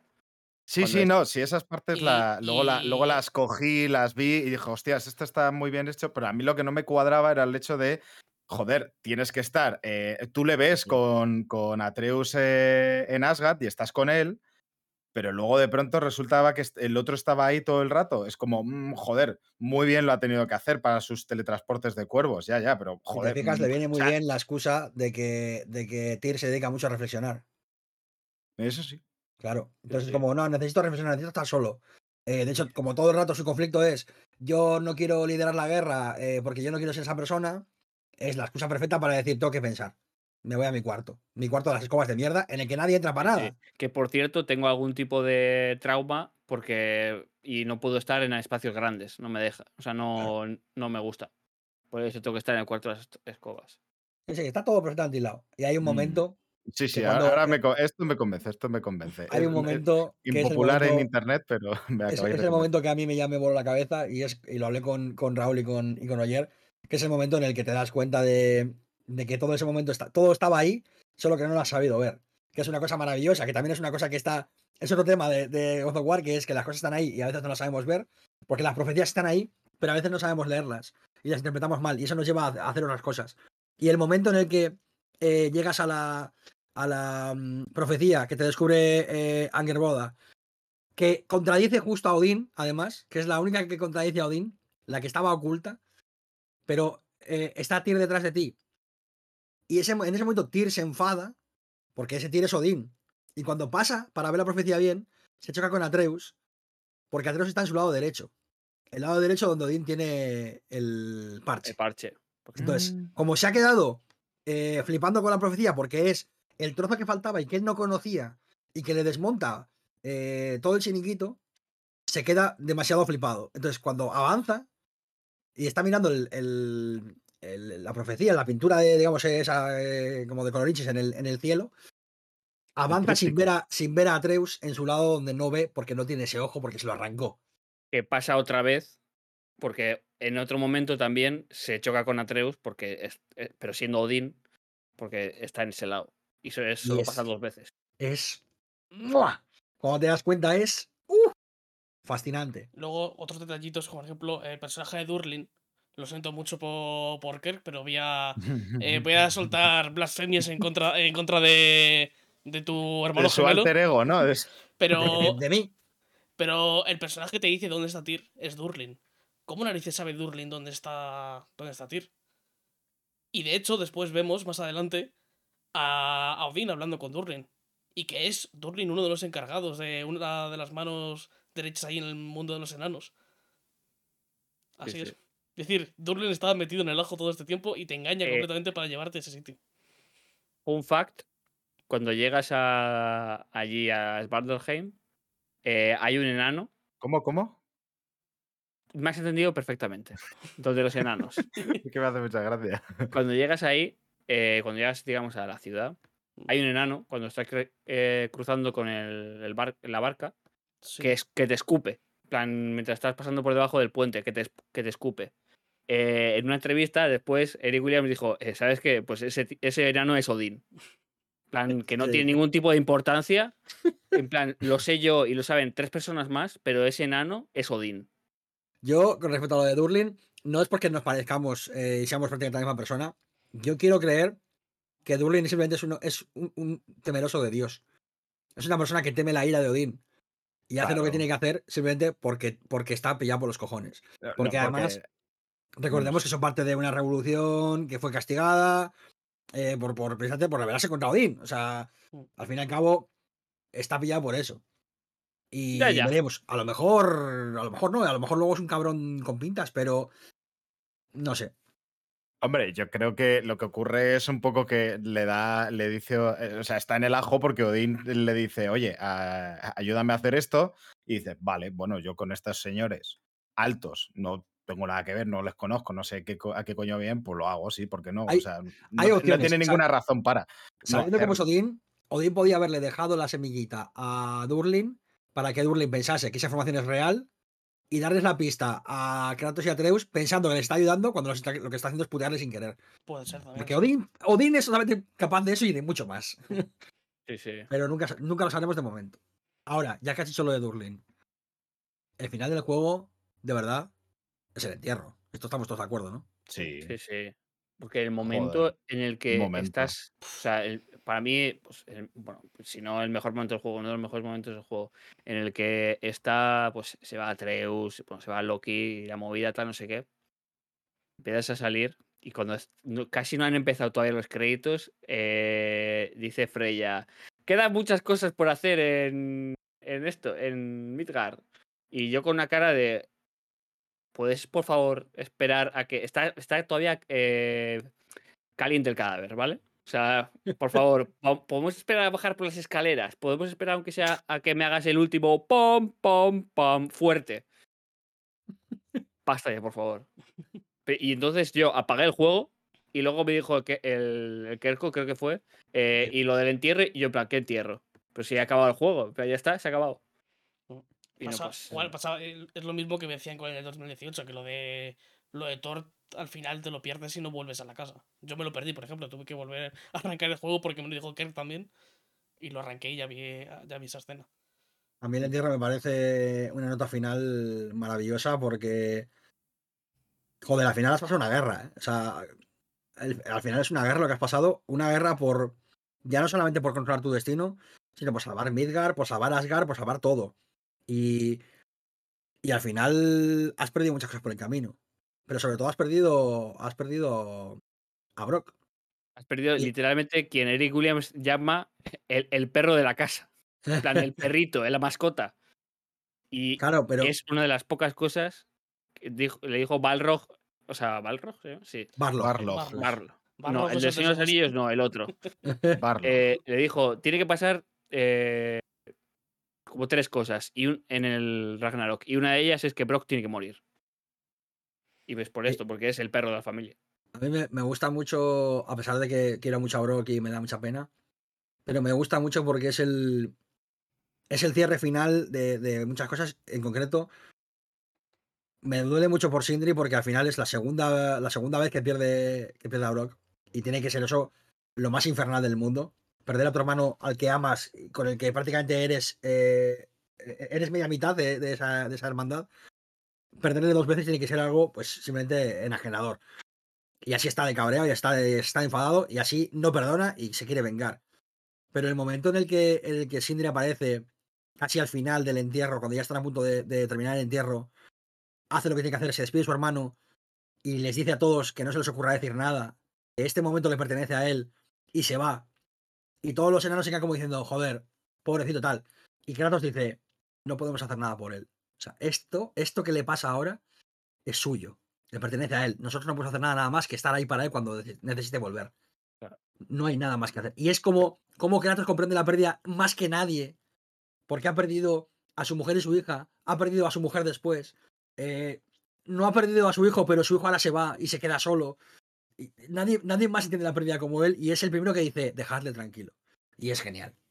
Sí, Mientras estás pensando que tanto Freya como Kratos han, digamos, han hecho, la han llegado a superar, digamos, o sea, de alguna manera. Eh, pero claro, eh, Freya al principio del juego te quiere matar. Pues Sindri todavía está en esa fase. Está todavía en ese duelo. Sí. Plan, todavía tiene años y años y años para, para superarlo. Claro, pero si te fijas, eh, en este caso, eh, su ira está dirigida precisamente a su hijo, que esto también, como dice Kirk, eh, enlaza con muchos de los temas que trata, el cómo, el cómo consigue hilvanarlos de esa manera. Y es que de la misma manera que tú en el 2018 acababas con una, o con una gran amiga que de pronto se volvía enemiga mortal, ahora ocurre lo mismo, pero no eres tú, es tu hijo el que le está pasando. Es ese, ese momento de relevo ¿no? que, que decía, para, para, que- para ver lo Mm. bien hilado que está todo. Porque poco se habla de que, bueno, no se habla poco, pero no, no lo hemos mencionado hasta ahora, casi, que en God of- si God of War 2018 era en mayor parte ser padre, eh, en God of War Ragnarok es tanto ser padre como ser hijo.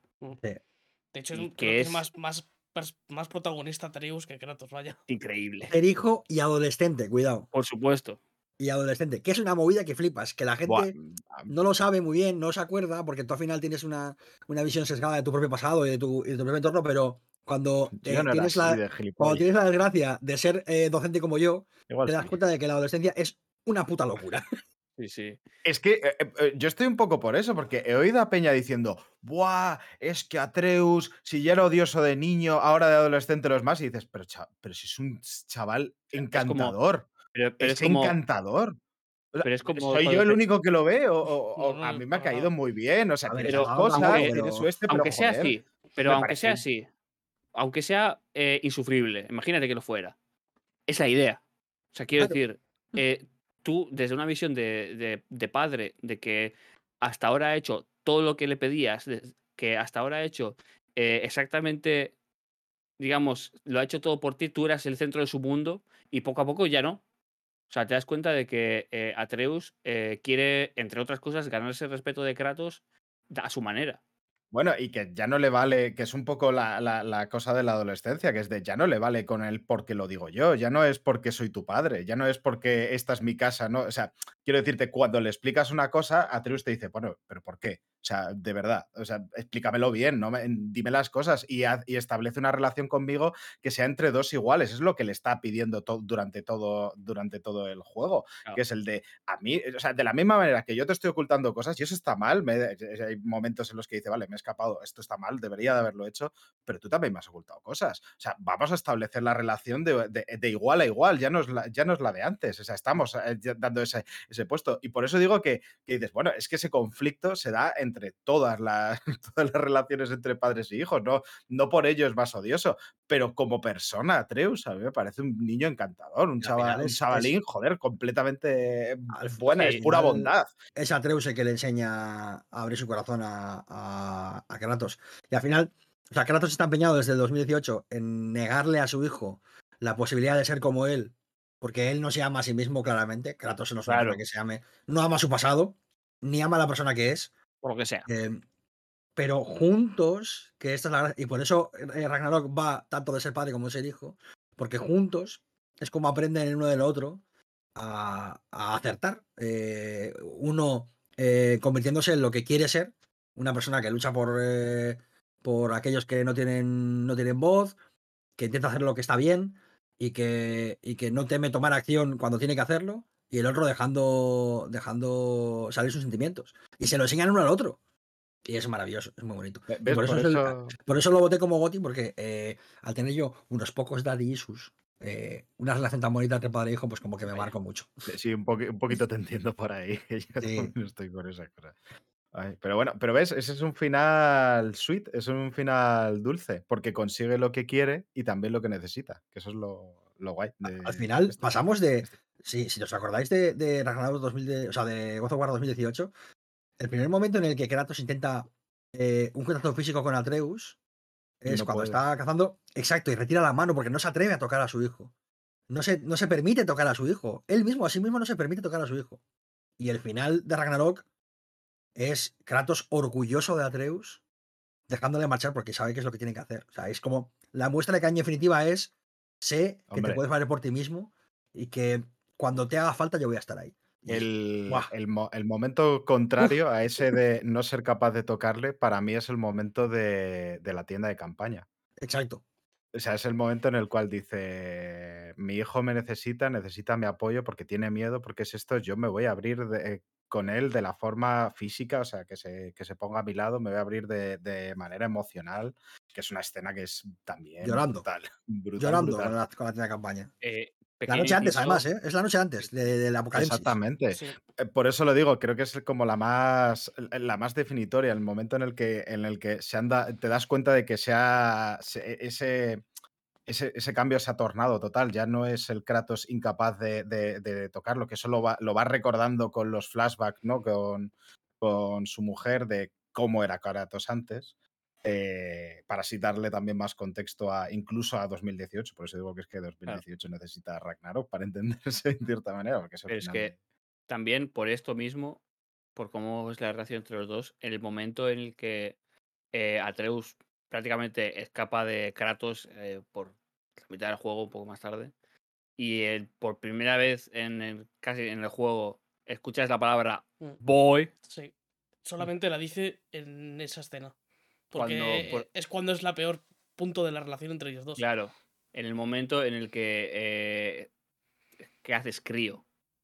En plan, Pero una, Porque desde el principio del juego ha habido una, digamos, cada vez Kratos se da más cuenta de que, pues efectivamente, Atreus está creciendo, de que, o sea, se está, pues eso, dándose cuenta de esto, pero es que en ese momento le sale el decir que haces crío, o sea, ¿qué haces? Una cosa, una cosa que me gusta mucho de esa escena, y más que de esa escena es cuando, pero que tiene que ver, y es cuando vuelven a, re- a reencontrarse, Kratos no le echa la bronca, sino que lo que hace es dar un abrazo. Mm, sí. Algo Porque- impensable en 2018, claro, por claro, ejemplo. exactamente, es una de, me da igual lo que hayas hecho, tendrás tus motivos, pero, y, y puede que esté enfadado por ello, pero te perdono. Y, y de hecho, que cuando, cuando. Atreus vuelve, piensa que se va a enfadar. Sí, claro. O sea, Sí, cuando llega lo es primero lo que que dices, más mi padre me va a dar unas hostias. Pero esto, pero esto es algo como de ¿quién no ha hecho algo en su vida que cuando es adolescente o así, que en plan de la he liado? Sí, sí. En plan, la has, la has liado muchísimo y lo que te dicen tus padres es, estás bien. Plan, Claro, como lo, típico de lo importante es que estés tú bien. A mí, a mí me pasó, por ejemplo, con la, con- en el pueblo con la bicicleta, con, no sé, 12 años o así, que me atropelló un coche. Y le pegué una hostia tremenda a un coche por un lateral y salté por encima del, del capó. Y yo vi el coche, la hostia que le había dado al coche, que, la, que había jodido toda la chapa entera, y lo primero que pensé fue, mis padres me han hecho una bronca que flipas. Cuando mis padres vinieron, lo primero que me pregunta- preguntaron fue, ¿estás bien? Y yo, buah, él le habla del coche tal, no sé qué, yo estoy bien, pero el coche tal, el coche... Y me dijo, mira, al coche que le por culo, tú estás bien, ¿no? Y yo, sí. Y es ese momento en el que te alivia y te reconforta que las personas que tienen que, que velar por ti, se preocupan por ti y te das cuenta de su amor eh, porque te lo muestran en ese momento porque a, ver, a, a lo mejor el resto de días no pueden o no surge o lo que sea, pero ese momento es un momento de amor genuino y tú estás preocupado por las consecuencias y, y tus progenitores están preocupados por ti. Y, Y, no aparte, siempre pasa y hay gente que no sus puede experimentar prioridades- esto también, ¿eh? Porque Cuidado. sus prioridades son sí, esas, sí, claro. sí, sí. Sí, de- deberían serlas, pero no siempre lo son tampoco, ¿eh? No siempre lo son, eso es Y verdad, sobre pero- todo, sobre todo también porque, quiero decir, eh, cuando vuelve Atreus, su padre es Kratos. Claro. O sea, no es, No es José Manuel. no es José Manuel. Sí, sí. eh, porque, porque igual, o sea, Atreus no lo sabe tanto, pero tú como jugador sabes quién es Kratos. Y, O sea, y sabes qué, tú- qué- qué pasa cuando se sus secretos. Claro. O sea, tú tienes el recuerdo de, de- de- de ver todo el rojo porque la sangre de Zeus se ha, ha cubierto toda tu pantalla. En momentos muy salvajes, como con Hermes y tal. Claro, evidentemente, tú tienes todo ese, todo ese background. Pero es que él, es, pero es que Atreus también ha vivido la vida en la que, en la que Kratos le mira mal y no dice nada porque no hace falta, porque sabe que está cabreado. Y al final es normal que volver a casa y decir, la que me va a caer. Pero Kratos está cambiando por fin y lo que hace cuando llega es decir, me da igual lo que haya pasado, me da igual eh, que, lo que te haya podido mentir eh, Odín, lo que haya pasado, que hay- me da igual, quiero que estés bien y ahora que sé que estás bien estoy tranquilo. Mm. Ya, ya puedo dejar de estar nervioso porque ya te veo que estás bien. Y ahora vamos a ver qué pasa, pero ahora ya estás bien. Y joder, toda esa, Sí, sí. Toda esa evolución de esa relación a través de dos juegos es, es una cosa muy bonita, muy muy bonita. Así es.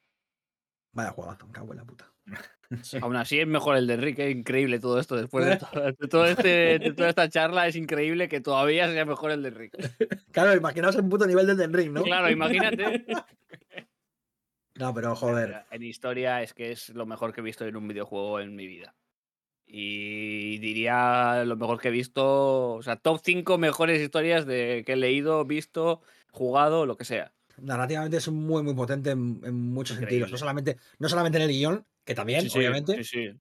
pero es que narrativamente es muy, muy, muy fuerte, muy fuerte. Es lo, lo que hablamos ya en el otro análisis, de, de que se va a utilizar muy bien lo de la el plano secuencia y demás, de un montón de cosas así, que es que aprovecha todos los elementos que tiene el juego para, para que narrativamente sea súper contundente. Aún así, está pensando en el plano secuencia y creo que hay momentos en los que le contraviene. Sí. Creo que hay momentos en los que se compromete a una visión artística, que es la del plano secuencia, y creo que hay momentos que pierden em, posibilidades por culpa de ello. Lo que pasa, lo que pasa, que cuando el plano secuencia funciona, es una puta maravilla.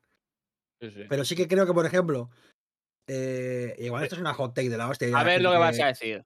Yo creo que una mezcla entre plano secuencia, eh, o sea, si, si pusiésemos, por ejemplo, el lugar del 100% de plano secuencia, el 50% de plano secuencia y el otro 50% otras elecciones, creo que se podría hacer algo mínimo igual de, igual de bueno con algún momento que otro más estelar todavía.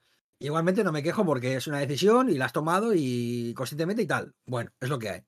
Pero hay momentos, por ejemplo, momentos eh, cuando están en la casa de Brock y Sindri y están cenando. Y tu visión es una visión est- estática. Detrás de Kratos, mirando. Mm. Y, no, y no hay ningún corte, no hay ninguna mirada contrapuesta. Ya. Ahí se puede jugar mucho ah. con el montaje, que podría, que dar, eso- podría dar muchísimo juego. Y no se puede hacer porque te has comprometido a esta visión eh. artística. No pasa nada, son elecciones y ya está. Pero sí, que Sí. creo que podría a lo mejor. Es que si- esto, fíjate, mira, el plano secuencia, eh, esto lo, lo comentaba eh, Víctor de, de Anaiti, creo que, que fue Víctor y demás, bueno, lo, lo he escuchado por ahí, seguro. Eh, no es mío, vamos, Eh, pero creo que tiene bastante razón y es que la elección del plano, se- puedo que fuese Pep, bueno, eh, de- por en algún reload lo escuché, que la elección del plano secuencia tenía infinito sentido en el de 2018 porque era una historia de viaje, era muy personal, siempre tenías que estar viendo la historia desde el punto de vista de Kratos, tenía mucho sentido. Sin embargo, en Ragnarok es verdad que el continuar con esa lección puede resultar más chocante por lo que dice Kirk de oportunidades perdidas, de poder transmitir de otra manera, porque aquí la historia sí que se vuelve más coral, sí que hay, Sí. que estás siguiendo a muchos más personajes, sí que tiene más... Y entonces sí que deja de tener tanto sentido. Creo que tenía más sentido en 2018 que, que continuar en Ragnarok. Pero como dice Kerr, pues bueno, es una elección que, que toman. Tampoco me parece incorrecta per se, No, pero sí, pero sí que bueno, que, que eso, que se habían comprometido a ello y en el 2 se volvieron a comprometer, aunque creo que se le puede criticar, que creo que tiene menos sentido a nivel narrativo. Por, por eso, porque es ya que la historia evoluciona a través de ello. Aún así es la hostia. Yo, claro, yo lo que voy es que creo que utiliza esas, esas escenas, ciertas en concreto, para, por ejemplo, cuando hace la transición entre, entre Kratos y Atreus, cuando está pegando puñetazos a la, a la pared. Eso me parece maravilloso. Increíble. O cuando, cuando muere, ¿cómo se llama este personaje? No me acuerdo ahora. eh, el del cuerno. Rock, no sé. El que mata a Kratos, con el de. El ¿Eh? ah, eh, Heimdall. Heimdall, cuando muere Ah, Heimdall. Ah, vale, eh, vale. esa- Es que estaba pensando que tenía un cuerno y No, yo, no, que, no. que no mata. cuando- cuando- momento ahí con Hendal. La, la muerte de Eso fue Heimdall me parece increíble por cómo el, el Sí. plano que hace y demás. Este Sí, sí. tipo, este tipo de Y ahí cosas estoy de acuerdo. increíble. Pero imagínate, por ejemplo, eh, el momento en el que se revela que Tyr es Odín y todo ese momento, en lugar de en un plano secuencia, que ese momento en el que Odín se, tra- se transforma en sí mismo aparece, tuviese cuatro o cinco cortes súper rápidos y te diese como una vertigi- vertiginosidad brutal. De que pasa así, ¡pam! Que en el plano secuencia es un poquito más lento. No deja de ser sorprendente, Mm. pero es un poquito más lento. Sí, sí, y a lo mejor eso con dos o tres cortes te hubiese dado una vertiginosidad súper guapa para decir, ¿qué está pasando? Y descolocarte igual que los personajes. Y esas Sí. posibilidades se las niega a sí mismas por una elección. Ya está, es una elección. No es ni mejor ni peor. Simplemente, bueno, creo O que sea, hay posibilidades que creo son que es- explorables. Creo que es un poco más el, el rollo de el uso que hace del plano secuencia, creo que es magistral. Lo que ocurre y lo que da más pena, yo creo, en, sobre todo en Ragnarok, por lo que he explicado antes, es el por solo querer hacer eso. O sea, no es, no es por lo que hace, sino lo por, por lo que deja de hacer por solo querer hacer eso. Que eso es un poco lo, lo, lo- que se le puede llegar a criticar, lo que se le puede llegar a echar en cara. Pero Y- más. Ahora que hemos comentado lo de Heimdall, no hemos comentado el momento en el que. Porque Thor parece un imbécil. Y vamos a volver a Thor porque es maravilloso. Thor parece tonto. Porque su padre le está día diciendo que es tonto. Pero Heimdall, Le está diciendo, me gustaba más cuando pegabas y no pensabas. Ahora que piensas, me estás disgustando. Pero Thor no es imbécil. Todo lo contrario. Un imbécil. Es un descerebrado en el sentido de persona que no reflexiona las cosas, ¿no? Porque y persona, tampoco. o que lo era, o que no lo era antes, más que Y nada. Ahora, tampoco. Thor lo que hacía era eh, seguir las órdenes, pero no es imbécil. Porque un No, no. imbécil no piensa en las cosas. Claro. Y Thor piensa. Y hay un momento en el que, se, en el que, que es magistral porque, que pasa porque es te das cuenta de que Thor es más de lo que parece. Es cuando Heimdall se enfrenta a Thor y le dice. Eh, porque, porque Thor protege a, a Atreus. Y Heimdall le dice: A ver qué vas a hacer, a ver si me voy a poner tonto. Pero Heimdall puede ver en la vista de Thor lo que va a pasar si se enfrentan. Y lo que ve en la vista de Thor es literalmente la puta mayor destrucción que puede existir. O sea, lo que se puede ver en los, en los ojos de Thor, lo que Heimdall puede ver es cómo va a morir despedazado. Y Thor en ese momento está usando lo que sabe que él es capaz de hacer para no hacerlo. Es inteligentísimo. Es una estrategia de intimidación perfecta. Es, tú sabes de lo que soy capaz y lo que yo te haría encantado, porque me caes como el culo, pero como lo sabes, vas a evitar pegarte conmigo. Y eso me va a dar la ventaja y no voy a tener que pelear. Y es maravilloso. Y sucede de una manera tan sucinta que además le dice algo así como... eh, You sick eh, fuck. Sí, le dice, pero antes de eso le dice como mira bien o algo así. O le dice, o mira a Take fondo, mira sí, bien. Claro. Y dice, take a look. Y el otro dice, you sick fuck. Claro. Y en el momento que Hendal ve lo que le podría hacer, Mm. automáticamente dice, esta no va a ser mi batalla. Y Thor gana ese combate. me, llaman por ahí, ¿no? Es un poco. Claro, Thor gana ese combate siendo el puto más listo de la sala. Sí, sí. El más listo. Y, y Thor, o sea, hay una cosa que es muy común en relaciones tóxicas como la que tiene eh, en este caso Thor con Odín, que es que Tho- Thor no es tonto. Lo que pasa es que Odín le ha hecho creer que sus opiniones no importan. Claro. Plan, lo que piensas tú da igual. le, le anula, es eh, la Claro. típica sensación de, de el, joder, gaslighting. O sea, Sí, es- sí. pero en este caso es gaslighting de tus propias ca- eh, capacidades. Tú no eres tonto o no eres inteligente, o te- sí, pero te ha hecho llegar a pensar de que en realidad tus opiniones no son válidas, no Claro. son, no, no son, no merecen la pena No porque son válidas, útiles ni son nada. Exactamente. Y eh, eso es lo, solamente sirves para pegar eh, Thor machaca. brr, Y ya está. Es Thor lo único, machaca, porque que es lo único que quiere de ti. Ya, ya, pero es Claro. lo único que quiere de ti y te ha llegado a manipular para llegar a conseguir eso y que tú pienses que solamente vales para eso. Qué eso- bueno es Thor, la madre que me parió. Es maravilloso. Ya que hemos, Eh, hemos mencionado a Heimdall, me gustaría comentar una cosita sobre él. Que me gusta sí. mucho el personaje porque. Hasta todos los personajes tiene, tienen sus motivos para estar en contra de Odín o apoyar a Odín, incluso el propio Odín. Odín está enfermo de que quiere buscar sabiduría y demás. Al final, todo lo que hace es porque se ha vuelto loco por. Porque quiere la- ser Jim Carrey. Porque, sí, pero porque se ha vuelto, se ha vuelto loco por, la, por, esas, por querer ese poder y, y- saber lo que le va a ocurrir. Quiere saber su propio destino. Pero Heimdall, Heimdall sabe qué qué es lo que quiere Odín.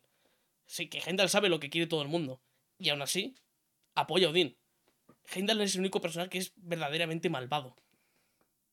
No tiene, Mm, no tiene ningún tipo de justificación para apoyar a Odín en vez de hacer, hacer otras cosas, hacer el bien. Sí, pero, o sea, tiene un, yo creo que tiene un twist, que es eh, en el, en el mundo de Warhammer 40.000, ¿vale? Hay un... El mundo de Adolf Hitler. ¡Buah! De repente, vea tangente me acaba de pegar. Me gusta mundo- porque, porque Oyer es como la de. No, porque es que en- o sea, se va desde la mitología a las Magic a, a Warhammer 40.000. para- Claro, es que Está- el Warhammer 40.000, hay- Warhammer en general, hay una cosa que es eh, la disformidad, podríamos llamarle, que es, digamos, de donde viene toda la magia y todo el tema, pero lo que es, es, digamos, un cúmulo de todos los pensamientos de todos los seres pensantes de la galaxia. Mm. Entonces, eso tiene, en el Warhammer 40.000 tiene un poder. Entonces, como, lo que pasa es que como en el mundo del mañana eh, solo hay guerra, es un mundo horrible, es un lugar horrible, o sea, es el infierno.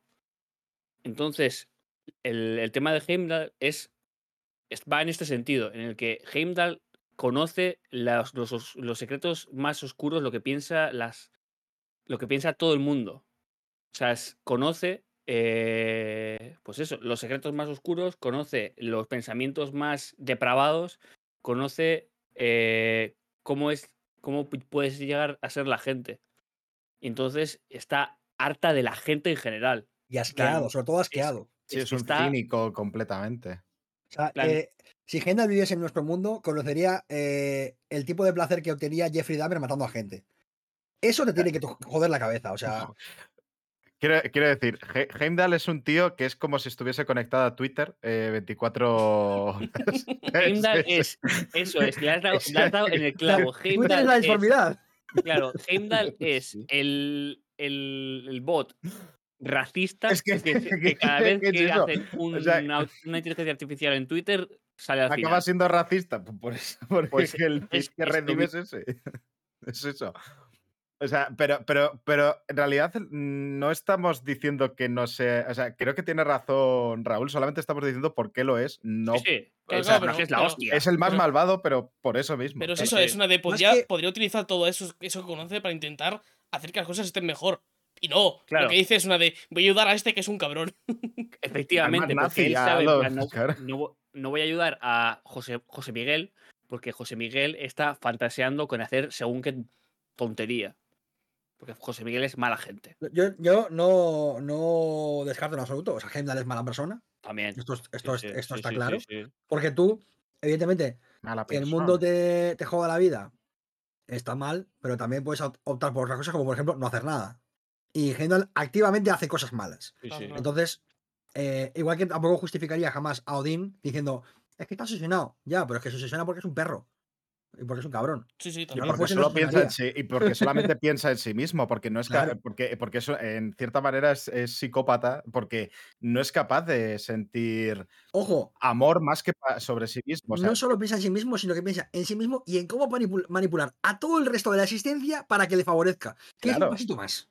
que es que Claro. le- e- es que quiere, o sea, la, la cuestión es que Odín solamente quiere conseguir la, el, el conocimiento este, este de la requete hostia, de la máscara de su puta madre, únicamente porque teme a su propia muerte final, porque es lo que te dice, te dice, a ver, yo es que envidio, o sea, porque además es un ser súper envidioso en ciertas maneras, envidia a los seres, a los humanos, porque ellos cuando mueren saben dónde van, pero cuando me destruyo yo, ¿a dónde voy? Te lo dice directamente, entonces, claro, quiero saber esto.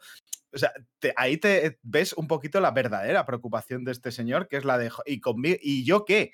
O sea, literalmente te dice, es que yo qué, estoy todo el rato pensando en no o sea, es, es este señor que dice, ¿y el, y el día de- del hombre hetero para cuándo? O sea, literalmente es eso, es la de todo el mundo sufriendo, pasando las putas, él en la mejor posición más privilegiada del universo, y aún así dice, bueno, pero es que yo cuando me muera, ¿qué voy a hacer? Oh, chico, que, ¿qué quieres que te cuente? Bueno, eh, estamos hablando de Heimdall, perdón. No, no, es que al final Heimdall y Odín tienen, tienen mucho que ver. Son dos personajes que se llevan por distintos motivos, pero al final son malvados. Solo que a mí Heimdall me parece que es el ápice de la maldad. Sí, sí. O sea, más, más que ápice, más puro, ¿no? O sea, Sí, es sí, como es- la es- de. es no, pu- es pura no le ves más motivación no- que ser malvado. Es decir, yo a Odín veo que tiene al menos un objetivo. Heimdall no. Claro, Heimdall hay es un- hay hacer el mal. Ya está. Que por cierto, eh, un- un segundín, un segundín. Eh, con respecto a lo que había dicho antes Oyer de Thor es el dragón, eh, la Sí. cosa es que en cierto momento es Heimdall quien se vuelve el dragón. Sí, sí. O sea, Son, vuelve- los dos dra- codragones que es, es- tiene otras Claro, dinámicas pero, pero en ese caso, eh, el- la- dentro de la mitología que tú dices, el caballero negro, el dragón, el todo esto, es esa fuente de mal que es como más pura, que la ves como más eh, tal. Y entonces cuadra más Heimdall como, como dragón que luego de lo que, de lo que era Thor. O sea, son- utiliza esas dos figuras. Pero bueno, sí, perdón. Que, No, iba, iba a decir que hay un factor maravilloso en cuanto a, a los villanos, y es algo que pasa, por ejemplo, en, en Harry Potter, eh, la obra de eh, La terfa de J.K. Rowling. O eh, Miku. Bueno, Que no son la misma es- persona, ¿eh? Importante aclararlo. El caso es que hay, hay, un, hay un villano que es el mal absoluto, es el, el mal por, por, por excelencia, que es Voldemort, que es un señor que quiere el mal. Pero hay un personaje que la gente odia mucho más que a Voldemort.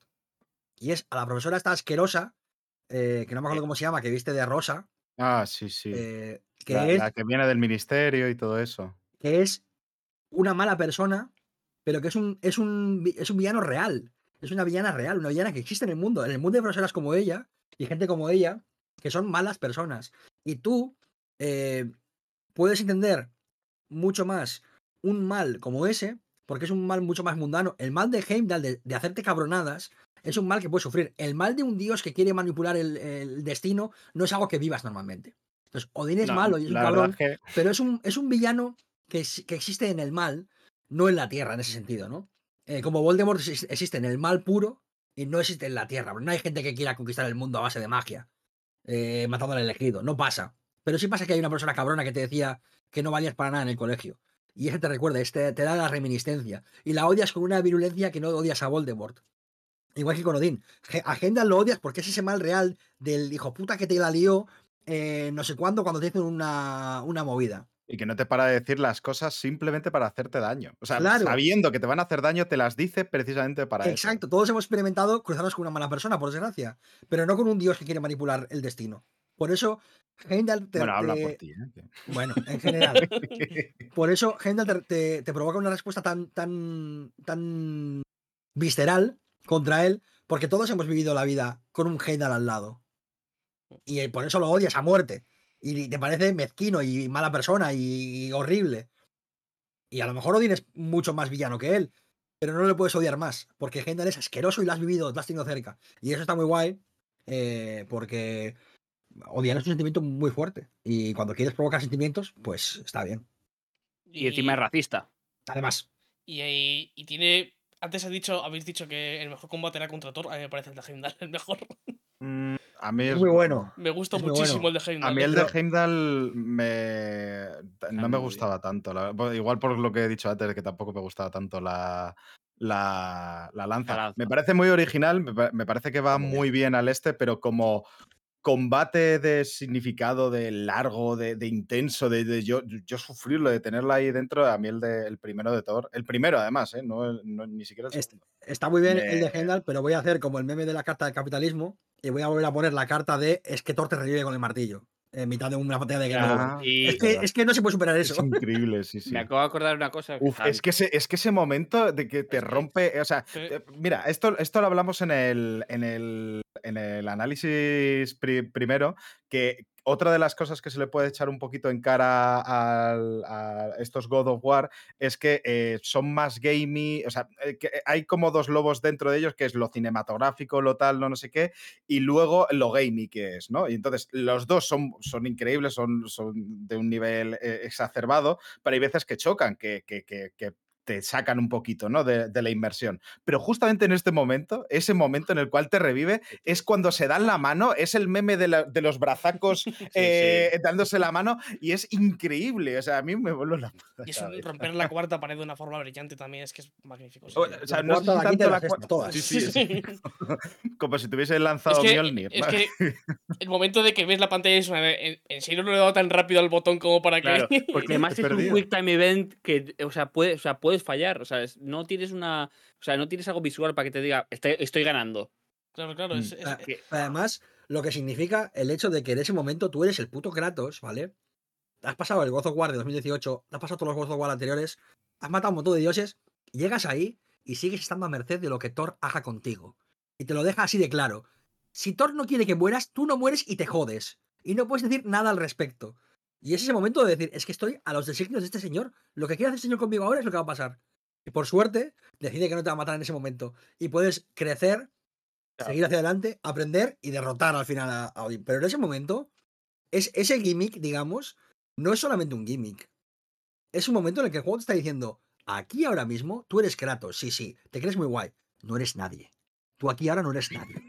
Delante de Thor no eres nadie. Además, utilizando el Mjolnir como puto desfibrilador. Claro. Es increíble. Que el es- combate es, que cada vez estoy pensando más que ese combate es el mejor, ¿eh? Es Porque, que es increíble. mejor, pero es, que mejor. otra cosa, ¿os acordáis que cuando le pegas un hachazo a Thor al principio del juego, no se recupera ese, de ese hachazo? Plan, ¿Sabes por qué es?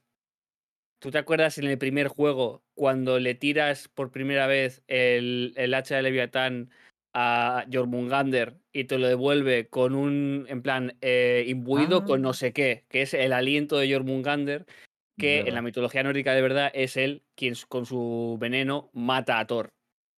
Es verdad, se por eso matan no se- mutuamente, ¿no? Ese, si mal no recuerdo, él Sí, se mutuamente. si no, re- si no recordáis, hay un momento en el que cuando pasa esto, cuando sucede lo que ha dicho ayer, que lo ha traído perfectamente a, a colación, eh, cuando le devuelve el hacha, Atreus dice, es que no le entiendo lo que me ha dicho. Lo que le ha dicho a lo mejor es, con esto vas a poder matar a Thor. Pero como no lo has entendido, Ah, Ah. me dio con batazo, tío. de locos. Y Pero bueno, el de- a- ver a Thor y eh, a Jormungandr pegarse es una cosa maravillosa. Em, como no mola Jormungander, eh, de verdad, cada vez que aparece es que es increíble. ¿eh? Es mola, increíble. mola muchísimo, pero en el momento, justo estabais hablando antes de momentos en los que podría haber estado bien no usar el plano secuencia, en el momento en el que ves a lo lejos que le, hace Thor, le hace Thor, ¡pum! Y de repente hace ¡pum! Desaparece. Es como, ok. Ok. Sí, Es a que- ver, es es increíble. que me vale, me vale cuando desaparece, cuando desaparece así Sindri, por ejemplo, me parece increíble. En plan, porque es un, es una persona pequeña que hace simplemente desaparece y ya está. Pero Jormungandr, macho, que. Pero terror, Jormungandr que- es la serpiente del mundo y está enroscada alrededor de Yggdrasil. Puede ir al Claro. mundo que salga de la polla. Y Thor va Claro. detrás. el pero es que en, el momento de que Thor le pega y, se va como a- atrás en el tiempo, porque eso me parece la hostia, pero se va atrás en el tiempo como quien revienta un, un globo. O sea, es que, No. es, es que literalmente le mete como una hostia que le enseña matemáticas, o sea, le lleva, Claro. le lleva al pasado. Es increíble. Claro, es que me pareció poco satisfactorio, pero no pasa nada porque a los tres segundos ya te viene Thor y te. no te preocupes, vengo yo. Sí, sí, uf. Pero, pero es verdad que el combate de. de mm, ay, con. con joder, y Thor. No, no, no, digo el. Eh, Heimdall. El, el, el Heimdall, eso. Heimdall, ah, vale. Es, es, ah, es un momento en el que cambia mucho, es muy narrativo también, tiene mucha historia detrás, por cómo eh, el- eso que no le puedes estar dando y luego tienes que jugar de determinada manera para ello. Ahí también es otro momento en el que se dan, por eso está bastante guapo, pero Y que es un como momento combate en per sí el- no me pareció. Y que es un momento también en el que Kratos se da cuenta de que escapar del destino no es tan fácil como él cree. Y cuando Heimdall le dice, le llama No, monstruo. Ya, ya no es tanto, ya no es tanto como crea él, creo que es en el momento en el que se da cuenta de que eh, querer evitar el destino igual es caer precisamente. O, sea, o te ata exactamente igual que, ten- que creértelo completamente. Es decir, en su afán de matar dioses tiene sus consecuencias, tal no sé qué, no puedo matar dioses porque joder la, la que lío, na- tal no sé qué, me han dicho que no puedo hacer esto. En su afán de hacerlo, en realidad está yendo por un camino que tampoco ha elegido él. O sea, en vez de elegir sus acciones, eh, está siendo otra vez un pelele en manos del destino. Y, y ahí es donde se da cuenta de, no, yo voy a hacer lo que tengo que hacer porque tengo que hacerlo y ya, y ya el destino dirá. O sea, Claro, Kratos tiene el truco de cuando a la filosofía se le propuso el problema de que a lo mejor vivimos en una simulación, los filósofos dijeron, y Y da igual, si el mundo en el que vivimos es este, sea o no una simulación, vamos a estar aquí encerrados. Y Ah. Kratos dice, está muy bien que me digas lo del destino, pero es que tampoco me queda otra. O sea que pues lo voy a intentar. Claro. Sí. Pero es Que cómo mejorado los bosses en el juego. pero- ¿eh? Sí, sí, sí. Pero es que aparte de eso. Kratos, cuando decide hacer algo sa- sabiendo que está yendo directamente hacia el Ragnarok, es como. Me parece muy bien esto que me estás comentando, pero es que esta gente la quiero salvar. Claro. tomo nota, claro, es que es un poco la de gra- gracias por tu input, pero es Es que la única opción Pero es que les queda es no hacer nada. Y no hacer nada no es una opción. Pero bueno, que es una. O sea, sí es una opción, pero no se puede tomar. Claro, es, o sea, es una acción también. Lo Sí, que sí, pasa, pero él no va a tomar esa acción porque él sabe que si no hace nada eh, están abocados a la muerte. claro, pero es que aparte, digamos, de, de que da igual lo que hagan, la profecía va a actuar por su propio. por su Pie. propia movida, por su propio pie, porque no tiene pies la profecía. Pero Bueno. bueno. Eh, Que no quiere. pero claro, él se. le parece reconfortante el hecho de pensar de que me parece muy bien esto que me estás comentando, pero es que yo quiero salvar a esta gente. Es como, da igual lo que ocurra, las consecuencias ulteriores de esto, yo es- estoy actuando bien según mi criterio de ahora mismo. Y ya está. Y eso es lo que le importa en ese momento. Bueno, Pues, ¿cuánto llevamos grabando? Eh, dos horitas. Menuda Ah. turra. Vaya turra. Menos, menos mal que alguien ha hecho una referencia al principio a la máscara de Jim Carrey. ¿eh? Sí, la verdad es que sí. Es que además, es que es increíble lo carismáticos que son todos los personajes, tío, porque Sí, sí. Rat- Ratatouille es increíble. Sí, es un Oh, sí, personaje, sí, y es un personaje que tiene una relevancia eh, minúscula. Sí, sí, que es un personaje que está puesto ahí, como decíamos antes, es lo más gamey que Para- se le para ha ocurrido darte- en la es- vida. Para Aparte de darte gaming, misiones, para darte misiones de recoger, claro, es que te- para darte misiones de recoger flores. O sea, no, De no es, no literalmente él te da una misión de recoger flores, pero ya me entendéis. Claro, De, o sea, de hacer coleccionables. recógeme eh, estos bichillos y recógeme a los alces. Y ya Yo- está. hay un motivo por el que no me molestan las misiones de, de recadero en este juego, y es la dirección artística de este juego. Bueno, y que tampoco son tan de. O sea, quiero decir, son de recadero en cuanto a esencia, pero tienen más. O sea, y, te- y- y es una motivación que tú tienes para recorrer esos mundos. Que sí, cuando es el último y no lo encuentras es una puta mierda, vuelve a ser una puta misión de recadero de los cojones. Pero en general creo que están lo suficientemente puestas. Por ejemplo, la de los ciervos realmente es que te los encuentras sin querer. Yo, de hecho, me la hice, o sea, encontré los ciervos antes de activarla, siquiera. Yo casi todos, también creo que tres eh, antes de activar la misión. Pero me, gusta porque al final es un juego que es bonito. Eh, no solamente es bonito, está muy bien hecho. Está, tiene una dirección artística maravillosa. Y tiene momentos estéticamente tan agradables y tan geniales. En el momento de- del eclipse. Uf, con- Increíble. Uh, es. Pero, oh, pero hay, un- hay una cosa mejor. Cuando te fijas muy bien y te das cuenta de las personitas champiñón. sí. Ah, sí, sí.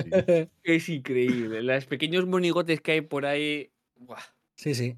son súper bonitos, súper cute y me los quiero llevar a casa. Ya te digo que a mí, a mí la dirección artística este- de este me parece que es increíble. Ya en el do- de 2018 se apuntaba a una cosa y estaba guay.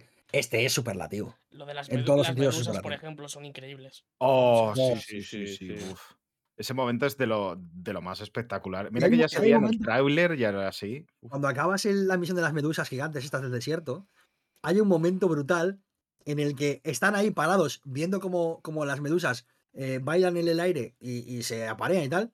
Y, dicen en plan de, ¿y esto para qué es? Y dicen, esto no es para nada. En plan, esto no es para conseguir un objetivo, esto es porque sí, porque está bien. No, Y, eh, ¡oh! esa- no, pero no era en esa misión en la que No me acuerdo, hay un momento que es increíble, eh, que también es súper significativo del este, y creo que es en una secundaria, y creo que era esa, de hecho, que le, que le, dice, que le dice a Atreus a su padre, oye, ¿por qué hemos hecho esto? Era, era algo así, no sé si fue Sí. era en la primera o algo así, y le dice, porque tú me lo has pedido. Y dice, Mm. bueno, ya, pero te he pedido muchas cosas y no las hacemos. Y le dice Vivir, ¿no te das cuenta de que lo que quiere tu padre es pasar tiempo contigo? Ese momento es sí, precioso, Sí. es increíble. Y al final te quedas ahí en el desierto viendo a las medusas bailar en el cielo y es un... mo- Yo me quedé ahí como igual a lo mejor 10 minutos parado mirando. Sí, ¿eh? Joder. Y uf, es un momento el estendalazo ese de... El momento contemplativo de, de estar con, con- con la familia. Eh, un Claro. poquito mo- momento Vin Diesel, ¿no? Eh, la familia es lo más importante. y viendo eso y es como... uf, es que estos momentos... No me llegó a pasar como con Death Stranding, que literalmente eh, me, me paré a llorar media hora, pero... Pero es que Death Stranding es una rara avis también. Y joder, creo que en un triple A como God of War, que es un. Que es decir, Kratos sale en la final de la Champions eh, como anuncio. O sea, este es el puto nivel de, de God of War. Que haya esos momentos, que te puedan dar esos momentos, me parece que es una genialidad. Me parece que Me está muy bien. parece, me pa- a mí me parece increíble que se hayan currado todo esto para una skin del Fornite. Es increíble. Pi, Bueno, eh, y con esta referencia al Fornite, eh, ¿qué os parece si vamos empaquetando este programa? Que la verdad es que creo que quedó bastante guay. ¿no? Que- Sí, no- es no- literalmente eh, cuatro hombres blancos hablando de God of War durante dos horas y media. eh, Eh, sí. La verdad es que. Pero qué hombre blanco. O sea, has visto. Claro, es que no podéis ver la sonrisa de Maxi ahora mismo. claro. que es que además Pero- nos hemos dejado mil cosas realmente. Es que. Ya, sí, sí. No no hemos, sé no si hemos hay- hablado de Freya, así. Yo sí Hombre, hablo de Freya, sí. cuidado. poquito, sí, po- sí. poquito, pero. Eh, rápidamente, top 5 personajes de, de God of War Ragnarok. Eh. Kratos, Atreus, eh, Sindri, Freya y Thor. Yo es que me faltan manos. que lo siento, Top no 5, hay que elegir. O sea, hay que elegir. quiero decir, no puedo elegir. Esto, esto es darme a elegir entre, entre mi papá y mi mamá. Es que me gustan todos. O sea, es que me parece que está tan bien escrito. Te podría decir igual. Es que no, es que están todos muy bien. Ah, pues eh, haber estudiado. No, no, está, está- el juego está lleno de momentos, de momentos agradables, Hmm. de momentos súper íntimos. Cuando estás en el campamento de Frey y están los otros dos hablando, sentados juntos en un, en un banquito, en plan de, ¿y ahora qué vamos a hacer? ¿Vamos a ir a la guerra? Ah, tal, no sé qué. Y es como, te paras a escucharles un momento y sientes tan fuertes sus preocupaciones y, y- y estás pensando, ojo, es que quiero hacer lo que sea por ayudar a esta gente, de verdad, es que, es que, es que quiero ayudarles. Y es, es genial, es genial. Es Eh. Antes de acabar, también dos cosas muy rápidas. Primero, eh, ¿va a haber DLC? Quién sabe, ¿no? Yo creo que sí y que vas a llevar a Atreus. Segundo, Yo creo que no. eh, Yo creo que no. me parece muy bien.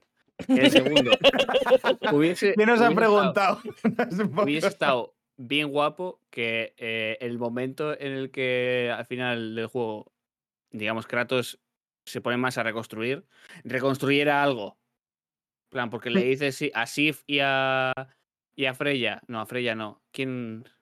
Eh, al cerdo. ¿Cómo se llama el cerdo?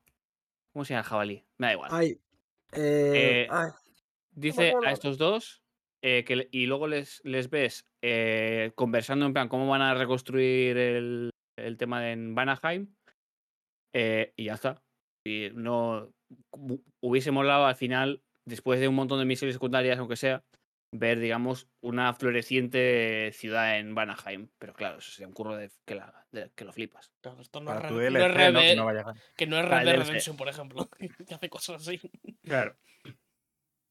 Pero Claro, pero ahí una- una cortarías el plano secuencia, ¿sabes? Es que.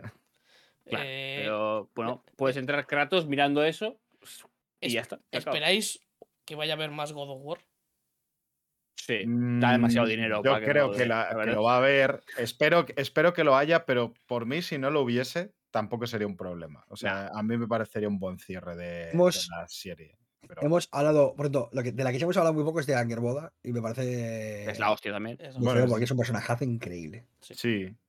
A ver, lo que pasa es que Anger Boda es un- más una promesa, ¿no? Que, o sea, ti- tiene relevancia en la historia a la hora de llevarla, pero significa más lo que va por venir con respecto a Atreus, realmente, más que para yo, ¿eh? Kratos, que, que otra cosa. Mm, El drama de, de- de sentirse totalmente, en plan, que ya ha cumplido su cometido. El, a ver, si habéis visto Ricky Morty, el momento en el que. Henry se Rick- convierte en un pepino. En el momento en el que Rick hace un robot que su, su única función es pasarle mantequilla, le pasa la mantequilla Ah, y Sí, sí. le pregunta a Rick, ¿qué hago yo ahora? Es a Gerboda diciendo en plan como, yo ya he hecho mi trabajo. O sea, yo Sí, ya está. Mm. Y el drama que tiene de ahí a, digamos, desarrollarse más como persona. Bueno, que luego al final es quien les salva. O sea, la razón por la cual están ahí es porque esa, ese personaje decide no conformarse con lo que le había dicho el destino también, que es un poco eso. te- o sea, ti- tiene su arco, claro. Sí, sí. Pero que, que bueno, que. Mm, no- o sea, a mí me parece un personaje interesante, pero quizás no de los más interesantes. Claro, no top 5 interesantes. No top 5, eso es verdad. Ella, ella no entra en el top 5. Y aún así me hace gracia, porque bueno, para quien Eh, sepa, para quien no sepa la mitología, Angerboda luego es la, es la mujer de Loki, realmente. Claro, mujer de Loki, eh, madre de Jormungandr, Fenrir, Hela y, y la de Dios. y la Virgen en patinete. Por cierto, en la vida de, en la, en la historia de Loki, el mito de Loki, hay cosas para hacer eh, God of War Atreus eh, Sí, sí. bien jodidas además, ¿eh? Pero, Sí. pero no vamos a hablar del caballo de Incident. no. No, pero hablo de, por ejemplo, em, estar atado eh, sufriendo veneno todo el rato, ¿no? Toda tu existencia, ¿no? Claro. Sí, El motivo por el que existen los terremotos en la mitología nórdica, ¿no? claro. Que está ahí, le cambia el. Cuando le está goteando la sangre de un- una serpiente a, Loki, que está encadenado con las tripas de su hijo, creo recordar. Y cuando su mujer, Angerboda, va a cambiar el cuenco en el que está haciendo que no le caiga a, Loki, cuando va a tirar el, veneno al suelo, el- en ese momento le vuelve a caer a Loki y por eso, por el dolor que siente, son los terremotos. Porque no se puede hacer como en Indiana Jones, quitar uno por otro rápido. Claro. No, Hay un momento en el que No, cae una pero- gota y le da. son, dioses, no, pero no le puedes pedir todo que lo hagan todo. Claro, no le puedes pedir una, una línea de montaje. Angerboda Ford. No, porque es que creo que además tiene que estar como. Angerboda. o sea, creo que la, la gracia es que está Angerboda como también sufre, porque está como de Sí, sí. puntillas para poder llegar. Sí, o sea, es una sí, sí. situación como incómoda. O sea, se le entiende. No es que lo, lo haga por, por- Claro, no es por vagancia. no, no, No, no. Como las. Que- bueno. Que. ¿Alguna cosita más que, que se nos haya podido quedar que queráis comentar? ¿No? ¿Todo bien? Eh, no. No sé. Más o menos estamos a gusto, ¿no? Creo que se puede ver- Ahora ha cogido ayer un libro para Eh, eh, coger bueno, más pues empezamos que- con, las, con la segunda parte. eh, textos mitológicos de las Edas. Bueno, hasta aquí. Vamos a vamos a ir despidiendo este programita que yo creo que queda bastante bien, ¿no? Como, como además eh, interludio, ¿no? Entre que llegan los FOTI. Eh, a los Foti. La semana que viene. Eh, semana do- que viene. Domingo 15. Esta semana, de hecho. Domingo 15 de enero. Los Foti. Eso es. La carta del año. No os lo podéis perder. Uf, qué, qué hambre me está entrando. Teníamos que ¿eh? haberlo dicho al principio, antes de, de empezar el programa. Porque A ver, Para que yo que- lo escuche de verdad, ¿no? claro, Claro, eh, corta esto y ponlo al principio. Nunca nos hemos caracterizado por sabernos vender bien, ¿no? ¿No tenéis algún podcast que queráis decir? Un podcast de Yo verdad. solo te pido, eh, te voy a hacer una petición. Eh, bueno, esto lo puedo, te lo puedo pedir luego, no pasa nada. Vamos a despedirnos. Eh, Vale, vale. ¿Te Eh, lo vas pues, a perder? Te lo vas a perder. Em, pues nada, muchas gracias, eh, Kerk, Raúl, Oyer, por estar aquí junto a mí comentando todo esto. Eh, muchas gracias a toda la gente que haya llegado hasta aquí después de la turra que hemos eh, venido. No sabemos si por amor a God of War, porque os gustan nuestras voces o porque no tenéis nada mejor que hacer, todo posible, pero muchísimas gracias por estar ahí. Y hasta la próxima. Adiós. Adiós. Chao.